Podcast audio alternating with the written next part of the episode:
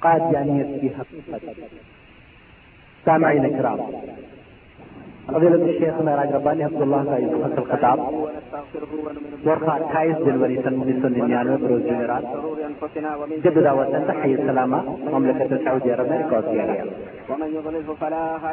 یہ کیسے ہم آپ کی خدمت میں جد دعوت تحیی السلامہ کے تعاون سے پیش کر رہے ہیں۔ صحیح اسلامی منہج کو سمجھنے اور قرآن و سنت پر مبنی عقائد کو عام کرنے کے خواہش مند حضرات سے، اس کیسٹ کو ہم عام کرنے کی درخواست کرتے ہیں۔ اور اسی قسم کی دوسری کیسٹیں جد دعوت سینٹر حی السلامہ میں محترم بھائی عمر فاروق صاحب سے رابطہ فرما کر حاصل کی جا سکتی ہیں۔ فون نمبر نوٹ فرما لیجیے six eight two nine eight nine eight وقال النبي صلى الله عليه وسلم تركتكم على المهجة البيضاء. فضيلة الشيخ راج رباني عبد الله کی کیسٹیں لا مرکز سعودی الجالیات حائل سے بھی حاصل کی جا سکتی ہیں۔ كما صليت على وعلى مرکز الجالیات حائل کا فون نمبر نوٹ فرما لیجیے zero six five three three four seven four eight. إبراهيم وعلى PO box number two eight four three حائل۔ تمام قسم کی حمد و ثنا کبریائی اور بڑائی اس خالق ارض و سما کے لیے لائق و زیبہ ہے۔ جس نے ہمیں اور آپ کو پیدا فرمایا اور بیش بہا درود و سلام اس ذات مبارکہ مقدسہ پر جو ساری کائرات کے لیے رشد و ہدایت بنا کر کے بھیجے گئے۔ ہندوستان میں تقلید کی روش سے تو بہتر ہے خودکشی۔ تقلید کی روش سے تو بہتر ہے خودکشی۔ رستہ بھی ڈھونڈ خضر کا سودا بھی چھوڑ دے۔ اور اندازے بیاں گھر کے بہت شوق نہیں ہے۔ اندازے بیاں گھر کے بہت شوق نہیں ہے۔ شاید کی اتر جائے تیرے دل میں میری بات۔ اور اے گردشے ایام، ذرا آئینہ تولا اے گردشے ایام، ذرا آئینہ تولا دیکھیں کہ زندگی میں پڑی ہے چکن کہاں۔ دیکھیں کہ زندگی میں پڑی ہے چکن کہاں۔ عزیزان محترم، عزیز دوستوں بزرگوں اور بھائیوں اور عزت محاب ماؤں اور بہنوں قبل عظیم کہ میں اپنے موضوع کا آغاز کروں۔ میں اپنے دل کی گہرائیوں سے آپ سب لوگوں کو عید کی مبارکبادی پیش کرتا ہوں۔ اور اللہ تبارک و تعالیٰ سے یہ دعا ہے کہ اللہ رب العزت ہمارے وہ اعمال ٹوٹے پھوٹے قیام و سیام جو رمضان المبارک میں ہم نے کیے ہیں، اللہ انہیں قبول فرمائے۔ اور ہم سب کی گردنوں کو جہنم سے آزاد فرمائے اور ہم سب کو جنت الفردوس میں جگہ عطا فرمائے۔ آمین یا رب العالمین۔ حضرات، اعلانات اور اخبارات کے ذریعے آپ کو ہمارے آج کے اس لیکچر کے موضوع کے سلسلے میں علم ہو چکا ہوگا کہ آج کا موضوع کیا ہے۔ آج کا موضوع ہے قادیانیت کی حقیقت۔ کوئی بھی انسان،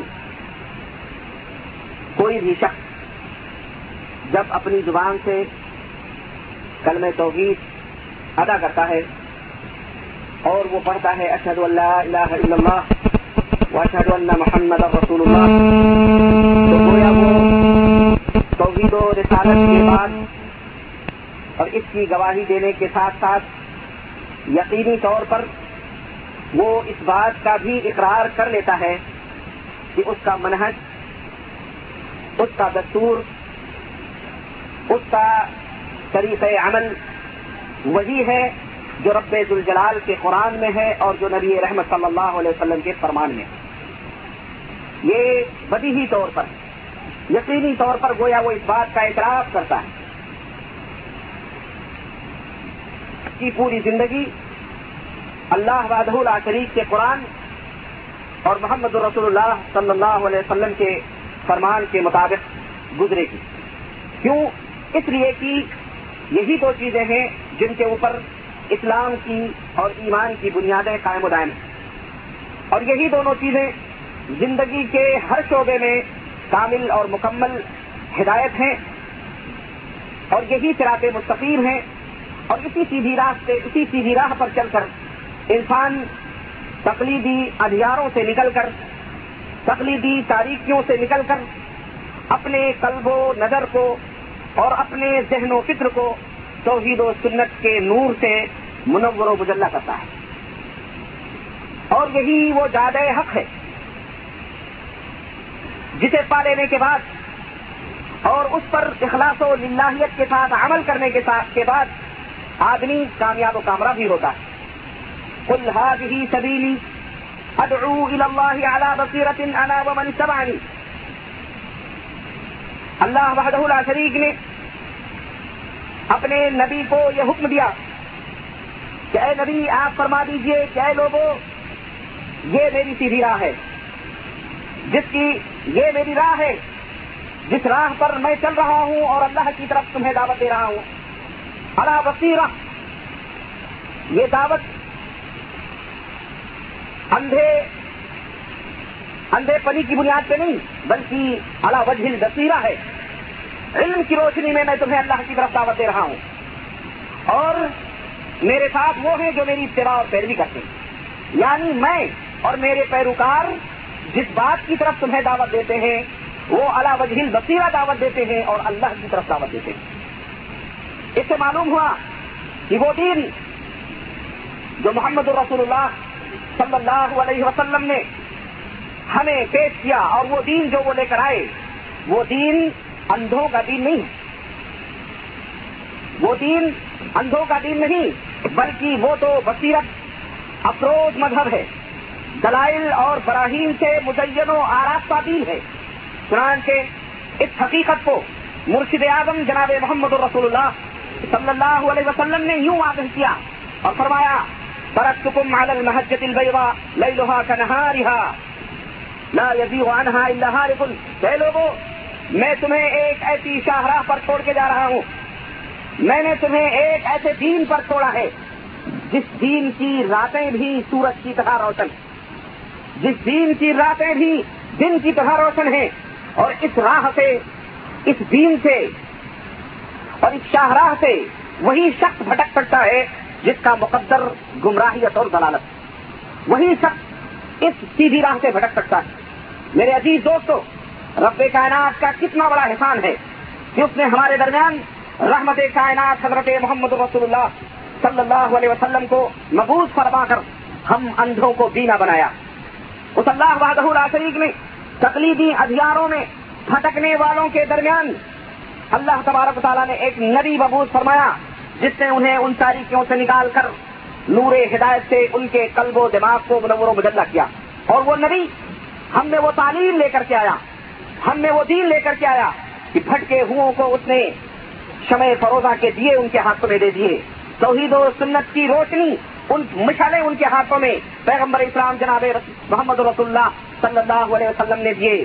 اور وہ نبی ایسا نبی جس نے ٹوٹے ہوئے دلوں کو جوڑا اور جس نے ان لوگوں کو ایک رشتے میں منسلک کیا جو لوگ ایک دوسرے کے خون کے پیاسے تھے اور جن کی مسکراہٹیں اور جس نبی کی مسکراہٹیں بےتاب اور بے قرار دلوں کا قرار ہوا کرتی تھی اور جنہیں دیکھ کر لوگ اپنے پس مردہ دلوں کو گلچتا بنا لیا کرتے تھے۔ یوں مسکرائے جان کی کلیوں میں پڑ گئی اور یوں لب کشا ہوئے کہ گلستہ بنا دیا۔ یوں لب کشا ہوئے کہ گلستہ بنا دیا۔ وہ دانائے سبل ختم الرسل مولائے کل جس نے وہ راہ کو بخشا، فروغ وادی تھینا وہ نبی آیا، اپنے ذروں کو آفتاب بنا دیا اس نے گوگوں کو بولنا بولنا سکھا دیا۔ اس نے بد تہذیب اور اکھڑ اور گوار اور جاہل قسم کے لوگوں کو اور فقیر اور کلاش اور بزدلوں کو اس نے دنیا کی بادشاہت ادا فرما دی۔ اور اس نبی کی تعلیم پر چل کر کے کیسر و قصہ کی تاج بھی ان کی ٹھوکروں میں، ان مسلمانوں کی ٹھوکروں میں ہو گئے۔ وہ نبی ہمارے درمیان آیا۔ قل یا ایوہ الناس، انی رسول اللہ علیکم جمیعا۔ یا ایوہ الناس، انی رسول اللہ علیکم جمیعا۔ اے میرے محبوب، دنیا والوں کو سنا دو کہ میری رسالت اور میری پیغمبری صرف عرب کے لیے نہیں ہے، صرف قوم قریشی کے لیے نہیں ہے، بلکہ انی رسول انی رسول اللہ علیکم جمیعا۔ بلکہ ہر وہ شخص ہر وہ روح ہر وہ کی نفت جس کے اوپر انسان کا لفظ بولا جاتا ہے، اس کو محمد الرسول اللہ صلی اللہ علیہ وسلم کی امامت کا ماننا لازم اور ضروری ہے۔ ہر انسان کے لیے یہ لازم اور فرض ہے کہ وہ حضرت محمد الرسول اللہ صلی اللہ علیہ وسلم کی امامت و رسالت کو تسلیم کرے۔ اور اسی پر بس اللہ وحدہ اللہ شریف نے نہیں کیا، بلکہ آپ کی امامت ساری کائنات کے لیے ساری کائنات کے لیے آپ کی امامت کا ماننا ضروری قرار دیا اور دنیا کا کوئی بھی شخص آپ کی امامت کے ہوتے ہوئے، آپ کی رسالت کے ہوتے ہوئے کوئی بھی شخص دنیا کا امامت کا دعویٰ نہیں کر سکتا ہے۔ اور اللہ وحدہ شریف نے صرف اسی پر بھی وقت نہیں کیا، بلکہ ایک شبہ کو پہلے دن ہی اللہ وحدہ شریف نے دور فرما دیا اور اس مسئلے کو اچھی طرح واضح کرتے ہوئے فرمایا کہ ما کان محمد ابا احد من رجالکم ولكن رسول اللہ وخاتم النبیین۔ لوگوں ہم نے امامت کا سلسلہ ہی محمد صلی اللہ علیہ وسلم کے اوپر ختم کر دیا ہے۔ ہم نے امامت کا سلسلہ ہی ختم کر دیا ہے۔ اب کوئی امام، اب کوئی امام دنیا کے اندر نہیں آ سکتا ہے۔ اب کسی کی دعوی نبوت قابل قبول نہیں ہو سکتی ہے۔ نہ ہی اب کسی کو دعوی نبوت کرنا ہے۔ اب کوئی رسول اس کائنات میں جلوہ گر نہیں ہونا ہے کسی رسول کو۔ اور کوئی بھی رسول نہیں آئے گا۔ بلکہ ہمارا رسول جو گیا ہے، یہ خاتم النبیین ہے۔ یہ تمام نبیوں کے اخیر میں آنے والا نبی ہے۔ ہم نے آپ کو سلسلے نبوت کا ختم کرنے والا بنا کر کے بھیجا ہے۔ آپ خاتم النبیین ہیں۔ اور میرے عزیز میرے دوست اور میرے بھائی، اب اس کے بعد نہ کوئی نبی آئے گا، نہ ہی کوئی وہی آئے گی، نہ جبریل آئیں گے، نہ کوئی کتاب آئے گی اور نہ ہی کوئی شریعت آئے گی، نہ کوئی مذہب آئے گا اور نہ ہی کوئی دین آئے گا اور نہ ہی کسی کی امامت کا مسئلہ پیدا ہوگا، بلکہ مسئلہ ختم ہے، ختم نبوت کی مہر پیغمبر اسلام جناب محمد رسول اللہ صلی اللہ علیہ وسلم کے اوپر لگا دی گئی اور اللہ وحدہ شریف نے مزید وضاحت کرتے ہوئے، مزید تفصیل تشریف کرتے ہوئے آپ کے رسالت کی، خاتمیت کی مہر لگائی اور اللہ وحدہ شریف نے فرمایا، اليوم اکملت لکم دینکم واتممت علیکم نعمتی ورضیت لکم الاسلام دینا. جی، آج میں نے تمہارے دین کو مکمل کر دیا ہے۔ آج میں نے تمہارے دین کو مکمل کر دیا ہے۔ آج امام کائنات کے ذریعے ہم نے اپنے دین کو مکمل کر دیا اور کسی کو یہ شبہ نہ ہو کہ کون سا دین مکمل کر دیا۔ اللہ وحدہ شریف نے فرمایا وہ ربی تو لقم الاسلام دینا وہ ربی تو لقم الاسلام دینا میں نے جو دین مکمل کیا ہے، وہ دین وہ ہے جو محمد الرسول اللہ صلی اللہ علیہ وسلم لے کے آئے ہیں۔ اور اس دین کا نام کیا ہے؟ اللہ وحدہ شریف نے فرمایا ان دین عند اللہ الاسلام وہ دین جو محمد الرسول اللہ صلی اللہ علیہ وسلم لے کر کے آئے ہیں۔ اس دین کا نام اور اس مذہب اور اس شریعت کا نام اسلام ہے۔ اس کا نام اسلام ہے۔ اللہ کی طرف سے بھیجا گیا یہ دین اور یہ مذہب ہے۔ اب اس دین کے آنے کے بعد نہ کوئی کسی کا دستور چلے گا، نہ ہی کسی کا کوئی مذہب چلے گا اور نہ ہی کسی کا کوئی اور طریقہ اور قانون چلے گا۔ بلکہ اگر اس کائنات میں چلے گا تو صرف اور صرف اسلام کا قانون چلے گا، اسلام کا نظام چلے گا۔ وہ اسلام دین وہ من الخاطرین اللہ شریف نے فرمایا کہ یہ ساری اللہ شریف نے فرمایا کہ اے لوگوں دنیا کے سارے لوگ کام کھول کر کے سن لو، اسلام کے سوا اسلام سے ہٹ کر کے اگر تم نے کوئی دوسرا دین اور کوئی دوسرا مذہب یا کوئی دوسرا طریقہ اختیار کیا، تو یاد رکھو، اللہ کے ہاں وہ دین، وہ دھرم، وہ مذہب اللہ تعالیٰ کے ہاں قابل قبول قابل قبول نہیں ہے۔ اور آخرت میں تمہیں خسارا اٹھانا پڑے گا گھاٹا اٹھانا پڑے گا۔ میرے عزیز، میرے دوست، یہ ساری آیتیں، یہ سارے فرمودات قرآن کریم کے یہ سارے بیانات اس بات کی واضح دلیل ہے اور اس بات کی واضح علامت ہے کہ اب محمد الرسول اللہ صلی اللہ علیہ وسلم کے اس کائنات میں جلوہ گر ہو جانے کے بعد کسی امام کی یا کسی پیغمبر کی یا کسی نبی یا کسی رسول کی یا کسی الہام کی یا کسی اور چیز کے دستور کی یا کسی اور کتاب کی کوئی ضرورت باقی نہیں رہ گئی ہے۔ محمد الرسول اللہ صلی اللہ علیہ وسلم کے اوپر یہ دین قائم ہو چکا ہے اور ختم ہو چکا ہے۔ امت کا یہ متفقہ فیصلہ ہے۔ ساری امت کا یہ اجماعی فیصلہ ہے اور امت میں نسل بادہ نسل امت نے اس کو اپنے نسلوں سے لے کر کے نسل بادہ نسل اس حقیقت کو منتقل کیا ہے اور چنانچہ محمد رسول اللہ صلی اللہ علیہ وسلم نے اس عقیدے کو صحابہ کرام کے ذہن و دماغ میں ڈالا اور اس طرح سے راسخ کر دیا اور اس طرح سے اس عقیدے ختم نبوت کو اور عقید ختم شریعت کو کیا کوئی دوسری شریعت نہیں آ سکتی؟ اس طرح صحابہ کرام رضوان اللہ علیہ مجمعین کے ذہنوں میں اس عقیدے کو اس طرح سے مضبوط کر دیا کہ ان کے عقیدوں میں ذرہ برابر بھی کسی قسم کا لوٹ یا کسی قسم کے شبہ کی کوئی گنجائش باقی نہیں تھی، بلکہ اگر کسی شخص نے بھی اگر کسی شخص نے بھی اس عقیدے کے خلاف آواز اٹھائی یا ذرہ برابر بھی اگر کسی شخص نے ہٹنے کی کوشش کی، تو صحابہ کرام رضوان اللہ علیہ مجمعین نے اس کے خلاف اپنی تلواروں کو ننگی کر لیا۔ ان کے خلاف تلوار لے کر کے کھڑے ہوئے۔ کیا آپ کو مسلمہ کذاب کا واقعہ یاد نہیں؟ کون نہیں جانتا مسلمہ کذاب کو؟ اس نے نبوت کا دعویٰ کیا۔ اس نے نبوت کا دعویٰ کیا۔ صدیق اکبر سیکھ پڑے اور ان کے ہاتھ تلوار کے اوپر سڑک اٹھے اور انہوں نے کہا انہوں نے کہا کہ اے نبی کریم صلی اللہ علیہ وسلم کے اوپر ایمان لانے والوں، ایک قداب نے نبوت کا دعویٰ کیا ہے۔ اب یا تو محمد الرسول اللہ صلی اللہ علیہ وسلم کے غلام اس روئے زمین کے اوپر زندہ رہیں گے یا یہ جھوٹا دعویٰ کرنے والا نبوت کا یہ زندہ رہے گا؟ چنانچہ لشکر بھیجا اور اس لشکر کا کمانڈر کس کو بنایا؟ پتا ہے کس کو بنایا؟ اس آدمی کو بنایا جس کا باپ زندگی کی آخری سانسوں تک محمد الرسول اللہ صلی اللہ علیہ وسلم کے قدموں کی چاپ مکے کی گلیوں میں سننا میں گوارا نہیں کر رہا تھا۔ اور آخری سانسوں تک محمد الرسول اللہ صلی اللہ علیہ وسلم کی دشمنی اس کے دل و دماغ میں رچی بچی تھی۔ وہ شخص تھا ابو جہل۔ اس کا بیٹا اکرما بن ابی جہل رضی اللہ تعالیٰ عنہ، ان کو مقرر کیا۔ اور وہ شخص، اس کا باپ وہ تھا۔ اس کا باپ وہ تھا۔ جو نبی رحمت صلی اللہ علیہ وسلم کی نبوت کا منکر تھا، اس کا باپ وہ تھا جو نبی کی رسالت کا منکر تھا، جو نبی کو تحت کرنے کے در پہ تھا۔ نبی کے وجود کو اس روئے زمین سے پاک و صاف کرنا چاہتا تھا۔ لیکن اسی کا بیٹا، اللہ اکبر اللہ اکبر، اسی کا بیٹا جب اس نے اسلام قبول کیا، تو اب نبی کے علاوہ کسی اور امتی کے نبی کے دعووں کو وہ برداشت نہیں کر سکا۔ اور اب اس نے نبی کے سوا غیر نبی جس نے اس کے زمانے میں نبوت کا دعویٰ کیا، اب اس کی چاپ کو اس روئے زمین پر جو ہے سننا گوارا اس نے نہیں کیا اکرما بن ابو جن انہوں نے اس کو تحت کیا اور اس مارکے کو انہوں نے سر کیا اور اس کے سر کو جسم سے جدا کیا۔ میرے عزیز، یہ تو بہت بڑی بات تھی۔ یہ تو بہت بڑی بات تھی کہ ایک شخص نے نبوت کا دعویٰ کر دیا، اس کے قتل کا حکم صدیق اکبر نے لگایا۔ یہ تو بہت بڑی بات تھی۔ ذرا عمر فاروق اعظم رضی اللہ تعالیٰ عنہ کو دیکھو کہ ذرا ذرا سی گستاخیوں پر جن کے ہاتھ، جن کے ہاتھ جو ہے تلوار کے اوپر سڑک جایا کرتے تھے اور فوراً تلوار کھینچ کے کھڑے ہو جاتے تھے۔ دانی یا رسول اللہ اکثر الحاظر منافق اے پیغمبر اسلام، اے نبی کائنات، حکم دیجیے اس منافق کی گردن ہوگی اور میری تلوار ہوگی۔ ذرا ذرا سی بات پر۔ وہ عمر فاروق اعظم۔ نبی کا زمانہ ہے۔ اور آپ کو یہ واقعہ پتا ہے۔ نبی کا زمانہ ہے، نبی کا دور ہے۔ ایک یہودی اور ایک منافق۔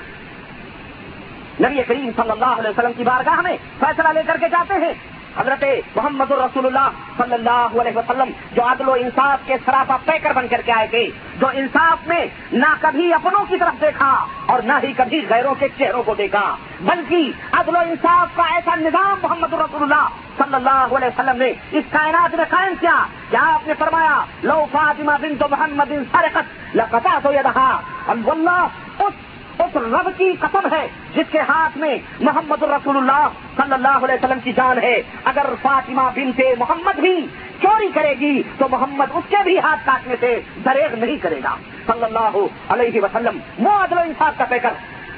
اس نے فیصلہ دیا، باتیں سنی اور فیصلہ دیا، یہودی کے حق میں فیصلہ دیا۔ دلوں میں نفاق ہوتا ہے، دلوں میں جب کٹی ہوتی ہے۔ دلوں کے اندر جب گندگی ہوتی ہے اور دماغ کے اندر جب تعفن ہوتا ہے، تو نبی کے فیصلے، نبی کے فیصلے دلوں کو قبول نہیں ہوتے ہیں۔ دلوں کے اندر پھر شیطانی وسطیں پیدا ہوتے ہیں۔ نبی کریم صلی اللہ علیہ وسلم کے فیصلوں سے گھٹن پیدا ہونے لگتی ہے۔ یہ سن لو، یہ نشانی ہے ان لوگوں کی۔ جو نبی کے فیصلوں کو سن کر اپنے دلوں کے اندر وسطیں اور دگدگے محسوس کرتے ہیں۔ اس منافق کا بھی یہی حال تھا۔ اس منافق کا بھی یہی حال تھا۔ اس نے کہا، محمد الرسول اللہ صلی اللہ علیہ وسلم کے فیصلہ تو کر دیا ہے، لیکن چلو، اس مدینے میں ایک اور بھی عظیم ہستی ہے، جس کو فاروق کا خطاب محمد الرسول اللہ نے دیا ہے۔ اس کے پاس چلتے ہیں۔ یہودی نے کہا کہ، بندے خدا، تمہارے نبی نے فیصلہ کر دیا، اب تمہیں گوارا نہیں ہے، تمہیں یہ تسلیم نہیں ہے۔ چلو، تم کہتے ہو، ان کے پاس بھی چلتے ہیں، ان کا بھی فیصلہ سن لیتے ہیں۔ دیکھتے ہیں کہ کیا کوئی نبی کا عاشق ایسا بھی ہو سکتا ہے، جو اپنے نبی کا فرمان سن کے اس کے خلاف فتوا دے اور اس کے خلاف مسئلے کو بیان کرے چلو چلتے ہیں، آئے۔ مسئلے کو حضرت عمر فاروق اعظم کے درمیان کے سامنے رکھا گیا۔ حضرت عمر نے زبان نہ کھولی تھی ابھی۔ یہودی بول پڑا کہ عمر، فیصلہ کرنے سے پہلے میری بھی بات سن لو۔ یہ مسلمان ہے میں یہودی ہوں، لیکن میری بھی بات سن لو۔ کہ یہ فیصلہ جو تم کرنے جا رہے ہو، اس کا فیصلہ تمہارے نبی محمد نے صلی اللہ علیہ وسلم ان کے دربار میں اس کا فیصلہ میرے حق میں ہو چکا ہے۔ اب تمہاری مرضی ہے، جو کہنا چاہو کرو۔ حضرت عمر فاروق اعظم تھوڑی دیر کے لیے لڑک گئے ہوں گے۔ تھوڑی دیر کے لیے تڑپ گئے ہوں گے۔ یہ یہودی اور یہ مسلمان کہنے لگے، ٹھہرو۔ اندر گئے، ننگی تلوار لی قصہ مختصر آیا اور کہا ہاضا کبا عمر ملم یروا قبا رسول اللہ اس تلوار کو اس منافق کی گردن پر ماری اور اس کی گردن سر سے جدا ہوئی۔ اس کا سر، اس کی گردن، اس کے جسم سے جدا ہوا اور خاص و خون میں سڑکنے لگا اور کہنے لگے، یہ عمر کا فیصلہ ہے جو نبی کے فیصلے پر راضی نہ ہو۔ اس کی سزا یہ ہے کہ اس کے اس کے اس کے قدموں کی آہٹ سے اس دنیا کو محروم کر دو۔ اس کو جینے کا اس روئے زمین پر کوئی حق نہیں پہنچتا ہے۔ پورے مدینے میں گلگلا مچ گیا۔ پورا مدینہ کوہران میں ڈوب گیا۔ عمر نے ایک مسلمان کو قتل کر دیا۔ ورثہ آئے، انہوں نے دیتیں طلب کی۔ انہوں نے کہا، دیت دینا پڑے گی دیت دینا پڑے گی۔ صحابہ کرام پریشان، صحابہ کرام حیران ستر کیا خون کے بدلے خون عمر عمر قتل کر دیے جائیں گے؟ لیکن قربان جاؤ، اللہ اکبر، وہ عمر وہ عمر جس کے بارے میں مائیا ایسا صدیقہ فرماتی ہیں کہ عمر تو ہمارے گھر میں ہوا کرتے تھے۔ عمر تو محمد نبی کریم صلی اللہ علیہ وسلم ہمارے آنگن میں ہوا کرتے تھے اور قرآن عمر فاروق کے رائے پر نازل ہوا کرتا تھا۔ اللہ اکبر۔ وہ عمر وہ عمر اور ان کی شان۔ پیغمبر اسلام فرماتے ہیں کہ عمر، تم جس گلی سے گزرتے ہو، راستہ، وہ گلی شیطان، وہ گلی چھوڑ کر کے دوسری گلی اختیار کر لیتا ہے۔ اس عمر کو کیا اللہ ضائع کرے گا؟ ہرگز نہیں حضرت حضرت محمد رسول اللہ صلی اللہ علیہ وسلم بھی پریشان، صحابہ کرام بھی پریشان، لیکن عرش والا بیٹھ کر اس تماچے کو دیکھ رہا تھا۔ عرش والے نے جبریل کو بھیجا اور کہا، میرے نبی کو جا کے یہ پیغام دے دو۔ فلاں و ربی کا لا یؤمنونا حتی یحکمو کا فیما شجر بینہم، ثم لا یجدو فی انفسہم حرجا مما قضیت۔ ارے عمر نے جس کی گردن اڑائی ہے، وہ تو منافق تھا، وہ تو مسلمان تھا نہیں تیرے رب کے، تیرے رب کے ربوبیت کی قسم ہے۔ اے میرے نبی، تیرے رب کے ربوبیت کی قسم ہے۔ تیرے رب کے کبریائی کی قسم ہے۔ وہ مومن ہو اور انداز دیکھو تاکید در تاکید کا۔ فلاح و رب کا تاکید در تاکید، قسم در قسم۔ پیغام اللہ وحدہ اللہ شریف کھا رہا ہے۔ اے میرے حبیب، تیرے رب کے ربوبیت کی قسم ہے۔ وہ مومن ہو ہی نہیں سکتا جو اپنے کسی اختلافی مسئلے میں تجھے حکم اور تجھے فیصل نہ بنا لے، تجھے جج نہ تسلیم کر لے۔ اور پھر اے میرے محبوب، تو جو فیصلہ کر دے، اس فیصلے کے اوپر اپنے سینے کو کھول نہ دے۔ اور شرح صدر کے ساتھ تیرے فیصلے کو قبول نہ کر لے، تب تک وہ مسلمان مومن نہیں ہو سکتا ہے۔ میرے عزیز، یہ ذرا ذرا سی باتوں کا عالم تھا کہ صحابہ کرام کی تلواریں اللہ اکبر بے نیام ہو جایا کرتی تھیں۔ اور ہائے مسلمان، تیری بد قسمتی اب اس دور کے مسلمانوں کی بد نصیبی کہتا ہوں وہی بات، سمجھتا ہوں جسے اب میں زہرے حلاحل کو کبھی کہہ نہ سکا ہن جب کبھی بات آتی ہے اور دل کے زخم چھڑتے ہیں، تو ہمارے احباب ہم سے یہ شکوے کرتے ہیں کہ ربانی دوسروں کو گالیاں دیتا ہے۔ ربانی دوسروں کو برا بھلا کہتا ہے۔ میں اس دل کے اندر جتنے زخم ہیں، یہ کس چیز کو کھول کے دکھاؤں؟ میں کسی کو برا نہیں کہتا۔ میں کسی کو برا نہیں کہتا، میں صرف آئینے دکھاتا ہوں۔ اور آئینہ درپڑ جھوٹ نہیں بولتا۔ وہ درپن جھوٹ نہیں بولتا۔ یہ ایک مثال میں نے پیش کی تھی، اپنے اسلاف کی۔ اور آج ہمارے درمیان ہمارے علماء، بعض علماء، مفتی اور القاب و آداب کے منارے اپنے سروں کے اوپر سجائے ہوئے، ان کی کتابیں ہمارے سامنے موجود ہیں، آنکھوں کے سامنے ہیں۔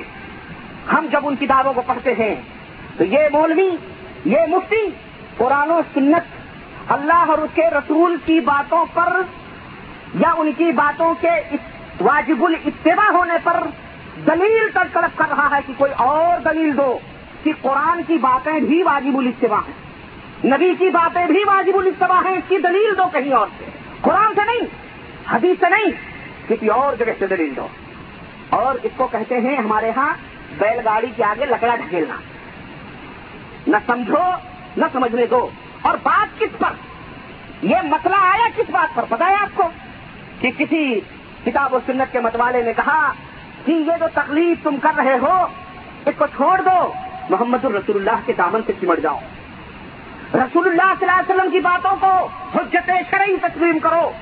اس نے کہا، اس نے کہا، اور حوالہ میرے ذمہ اور کتاب دوستوں، حوالہ میرے ذمہ اس نے کیا کہا؟ اس نے کہا اگر تم یہ کہتے ہو کہ قرآن و سنت سے اپنے امام کی تکلیف ثابت کروں، تو میں تمہیں بھی چیلنج کرتا ہوں کہ قرآن اور حدیث کے باتوں کو تسلیم کرنے پر قرآن اور حدیث کے علاوہ تم کوئی اور دلیل پیش کرو۔ استغفر اللہ میں نے کہا، ایسا شخص تو کوئی کافی نہیں یہ بات دعویٰ کر سکتا ہے۔ ہم نے اسی لیے شروع میں کہا تھا، اور وہ تمہید آپ کے ذہنوں میں ہوگی کہ جب ایک شخص اشہد اللہ الہ الا اللہ اشہد اللہ محمد رسول اللہ کا اقرار کرتا ہے۔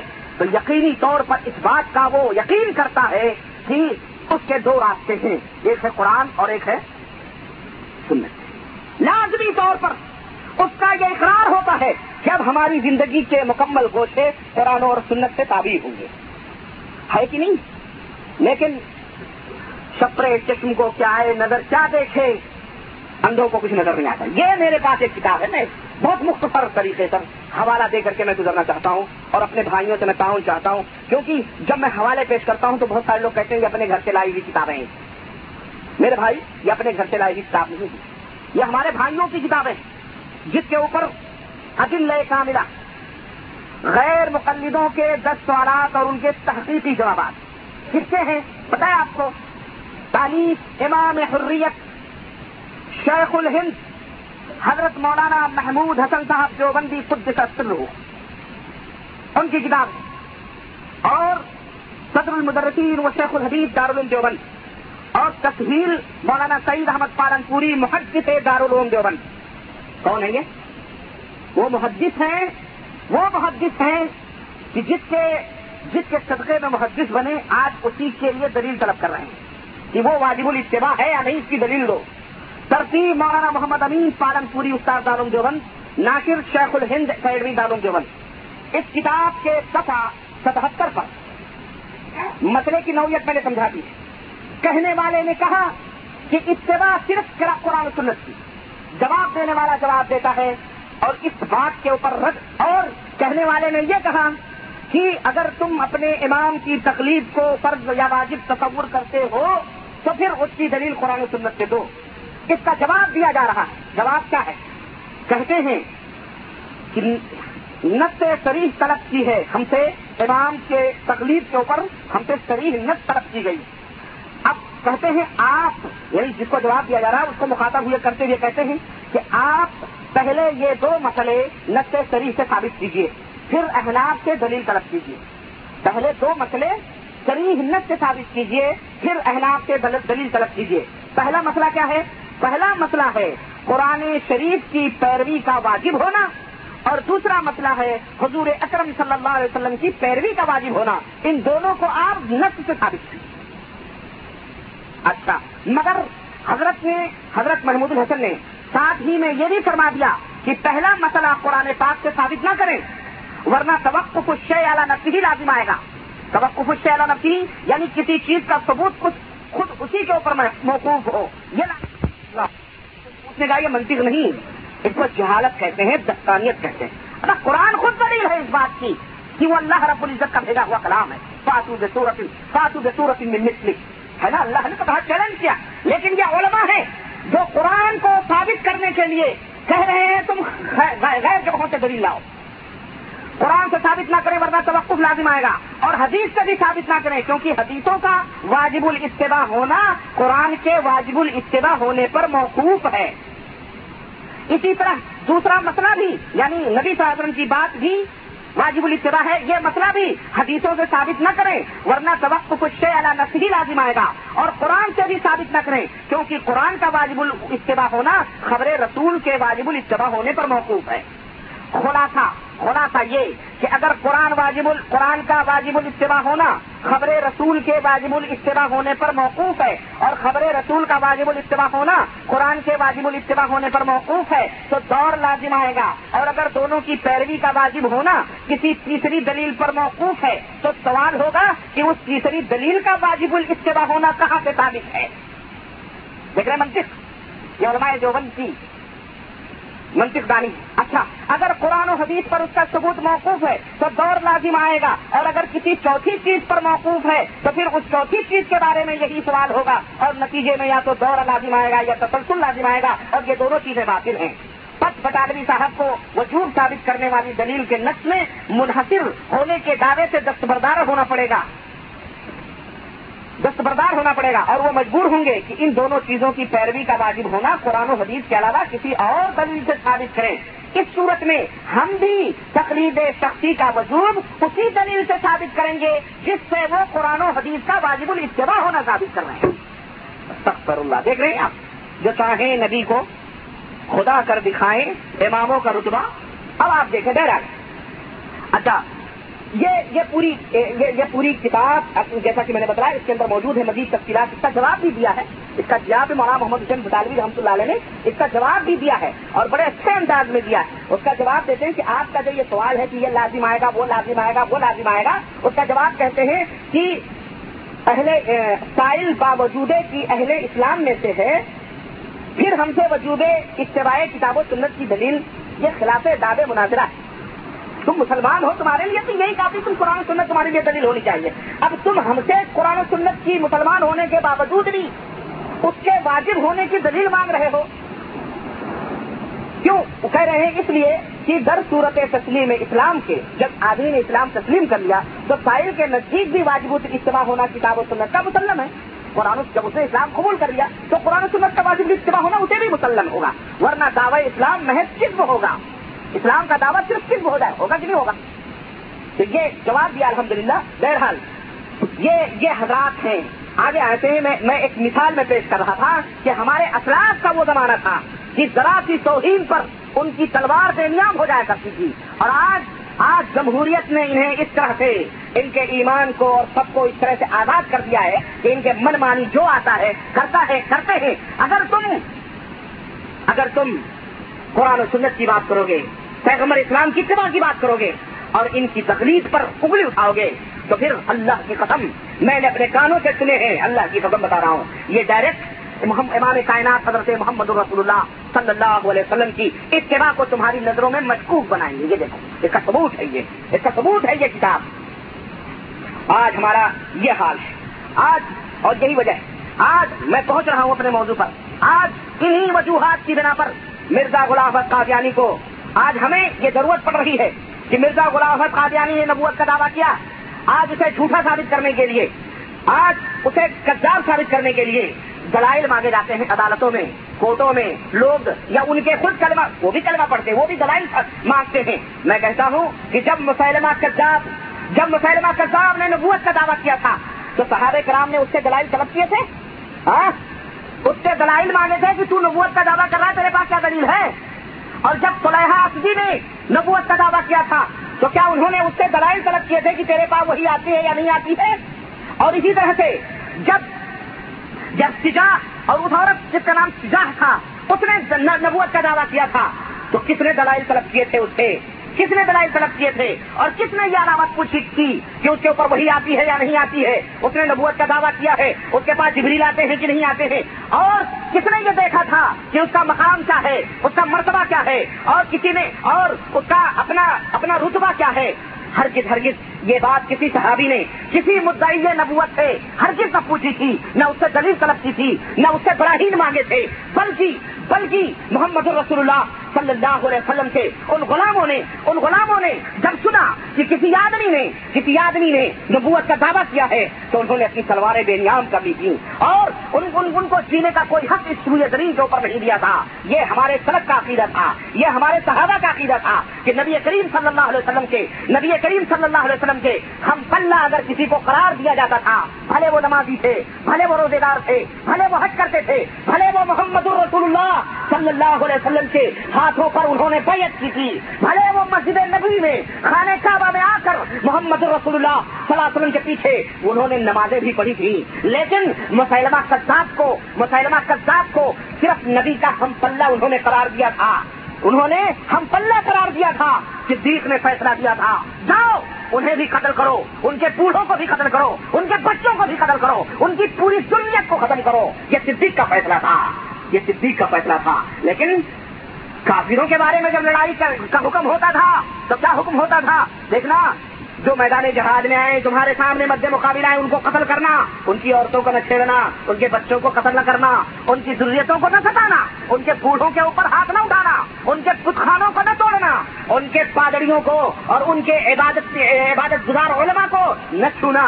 یہ اسلام کا فیصلہ تھا، لیکن جب نبیوت سے ہم پلہ قرار دیا گیا کسی کسی امتی کو، تو یہ صدیق کا فیصلہ تھا کہ ان کی ضروریت کو، ان کے خاندان کو، ان کی عورتوں کو، ان کے سب اتباع کو، پیروکاروں کو سب کے وجود کو اس دنیا سے ختم کر دیا جائے۔ سمجھ رہے ہیں کہ نہیں سمجھ رہے ہیں؟ کتنا کتنی بڑی بات ہے یہ اور ہمارا یہ عقیدہ ہے۔ ہم مسلمانوں کا، کتاب و سنت کے دعوے داروں کا یہ ایمان اور عقیدہ ہے کہ نبی کی رسالت اور نبی رحمت صلی اللہ علیہ وسلم کی امامت کے بعد اگر کوئی شخص کسی بھی امتی کو نبی اور رسول سمجھتا ہے یا نبی اور رسول کے ہم مقام قرار دیتا ہے یا نبی اور رسول کے ہم پلہ قرار دیتا ہے سنو غور سے اس بات کو اور اس عقیدے کو یہ سڑک کا عقیدہ ہے، صحابہ کا عقیدہ ہے۔ اپنے ذہنوں کی اور دلوں کی تختیوں پر نقش کر لو اور آئندہ زبان درازی نہیں کرنا کہ ہم نبی کی توہین کرتے ہیں۔ نبی کی توہین تم کرتے ہو۔ نبی کی گستاخیاں تم کرتے ہو۔ نبی کے ہم پلہ امتیوں کو تم قرار دیتے ہو۔ اور ہم سے چلے ہو آنکھیں ملانے کے لیے اور ہمارے اوپر چلے ہو زبان درازیاں کرنے کے لیے۔ ہم نبی کی نبوت کے چوکھٹ کے چوکیدار ہیں۔ ان شاء اللہ تبارک و تعالیٰ ہم اس کی چوکیداری کرتے رہیں گے اور ہم کسی کو یہ حق نہیں دیں گے کہ نبی کی چادر نبوت کے اوپر کوئی ہاتھ بڑھے۔ اگر کوئی ہاتھ بڑھے گا تو ہم اس کے ہاتھ کو کاٹیں گے۔ کوئی زبان دے گی، ہم اس کے زبان کو ختم کر دیں گے۔ ہم ہم اس کی گنجائش کسی کو نہیں دیں گے۔ ہم پلہ ہم نبی کو کسی کو بھی نہیں اللہ کے بعد سب سے بڑا مقام و مرتبہ ہم مسلمانوں کا یقینہ ہے کہ وہ پیغمبر رسالت جناب محمد الرسول اللہ صلی اللہ علیہ وسلم کا ہے۔ اس کے بعد دیگر لوگ ہیں، اس کے بعد دوسرے لوگ ہیں۔ ہم ان کے ہم پلہ کسی بھی امتی کو نہیں تسلیم کرتے ہیں۔ ہمارا عقیدہ سنو، ہمارا یہ عقیدہ ہے کہ اگر کوئی بندہ، اگر کوئی شخص نبی رسول جناب محمد الرسول اللہ صلی اللہ علیہ وسلم کے ہم مقام کسی امتی کو قرار دیتا ہے یا نبی کے ہم پلہ قرار دیتا ہے، تو ہم بھی اس کے ایمان اور اس کے اسلام کو کچھ بھی نہیں سمجھتے ہیں۔ ہم اسے کافر سمجھتے ہیں۔ ہم اسے مسلمان، ہم اسے مسلمان نہیں سمجھتے۔ خواہ وہ کتنا بڑا نمازی کیوں نہ ہو۔ خواہ وہ آسمانوں پہ مسلح بچھا کے نمازیں پڑھتا ہو۔ خواہ وہ پرندوں کی طرح اڑ رہا ہو۔ اور خواہ وہ سمندر کے سطح کے اوپر مسلح بچھا کے نمازیں قائم کرتا ہو، خواہ کوئی بھی ہو، نمازی ہو، روزے ہو روزے دار ہو، پرہیزگار ہو، کوئی کتنے بھی بڑے مقام اور مرتبے کا مالک ہو، ہم اسے ہم اسے نبی کا ہم پلہ قرار نہیں دیتے، نبی کے برابر تک ہم اسے حق ہی نہیں دیتے۔ فلا و ربی کا لا یو میرونا حق حق کے منہ کا سیما ٹگرا بھائی نہ ثم لا يجدوا في انفسهم حرجا مما قضيت ويسلموا تسليما ہمارا یہ عقیدہ ہے کہ نبی کا فرمان آ جانے کے بعد میں ہم کسی امتی کے فرمان کو بھی نبی کے فرمان کے اوپر بڑھنا گوارا یا ایوہ الذین آمنوا لا تقدموا بین ید اللہ ورسوله. اے ایمان والو؟ اللہ اور اس کے رسول سے آگے بڑھنے کی کوشش نہ کرو. یا ایوہ الذین آمنوا لا ترفعوا اصواتکم فوق صوت النبی ولا تجهروا له بالقول كجهر بعضكم لبعض على ان تهبط اعمالكم وانتم لا تشعرون. اے ایمان کے دعوے دار لوگوں کان کھول کر کے سن لو کہ نبی کی آواز پر اپنی آواز بھی بلند نہیں کرنا. جیسے تم آپس میں ایک دوسرے کے باتوں کو رد و قدح کرتے ہو، ایک دوسروں کی آوازوں پہ آوازیں بلند کرتے ہو، نبی کی آواز پر اپنی آواز کو بلند نہ کرنا، ورنہ تمہارے آواز ضائع ہو جائیں گے اور تمہیں خبر بھی نہیں ہوگی، تمہیں پتا بھی نہیں چلے گا کیسے برباد ہو جائیں گے۔ ہم حد سے ادب یہ سمجھتے ہیں۔ اور آج بھلے نبی ہمارے اندر موجود نہیں ہے لیکن نبی کا فرمان موجود ہے۔ صبح قیامت تک اللہ کا، اللہ وحدہ اللہ شریف کے فرمان ہے کہ صبح قیامت تک اور مسلمانوں، تمہیں یہ بتایا جاتا ہے نا کہ ہر بات کہاں قرآن حدیث میں موجود ہے؟ ہر بات کے لیے تم نس کہاں طلب کر رہے ہو؟ ہر بات کے لیے تمہیں قرآن حدیث کی دلیل کہا چاہیے؟ ہر ہر اختلافی بات کے لیے تم قرآن حدیث میں کیسے پا سکتے ہو؟ تمہیں یہ اس طرح سے پاٹ پڑھائے جاتے ہیں۔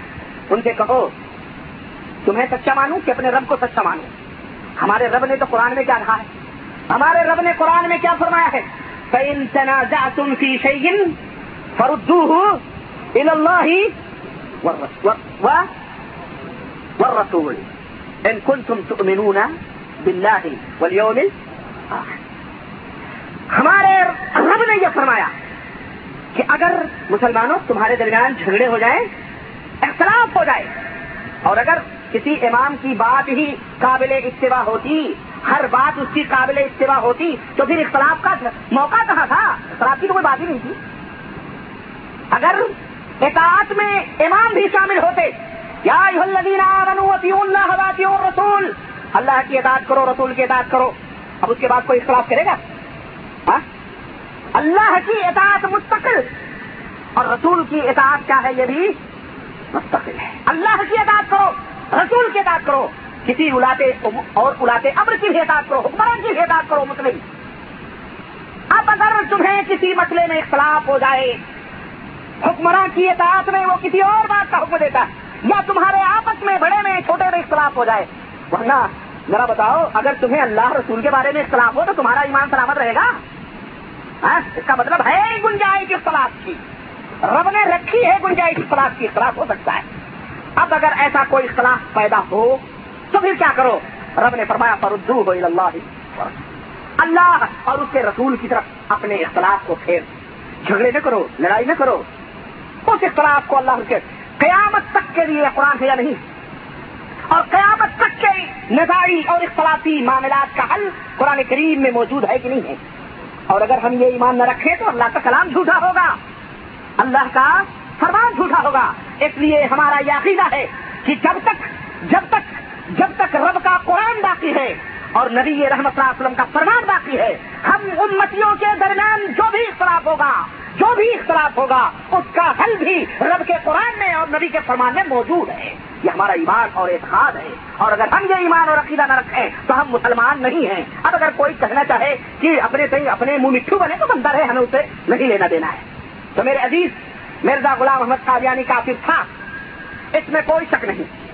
ہم مانتے ہیں، بلکہ اگر کوئی شک کرے تو ہم اسے بھی کافر مانتے ہیں۔ اور وہ شک کرنے والا بھی شک کرے تو وہ بھی کافر۔ ہے سمجھ؟ کتنا کہلوائیں گے؟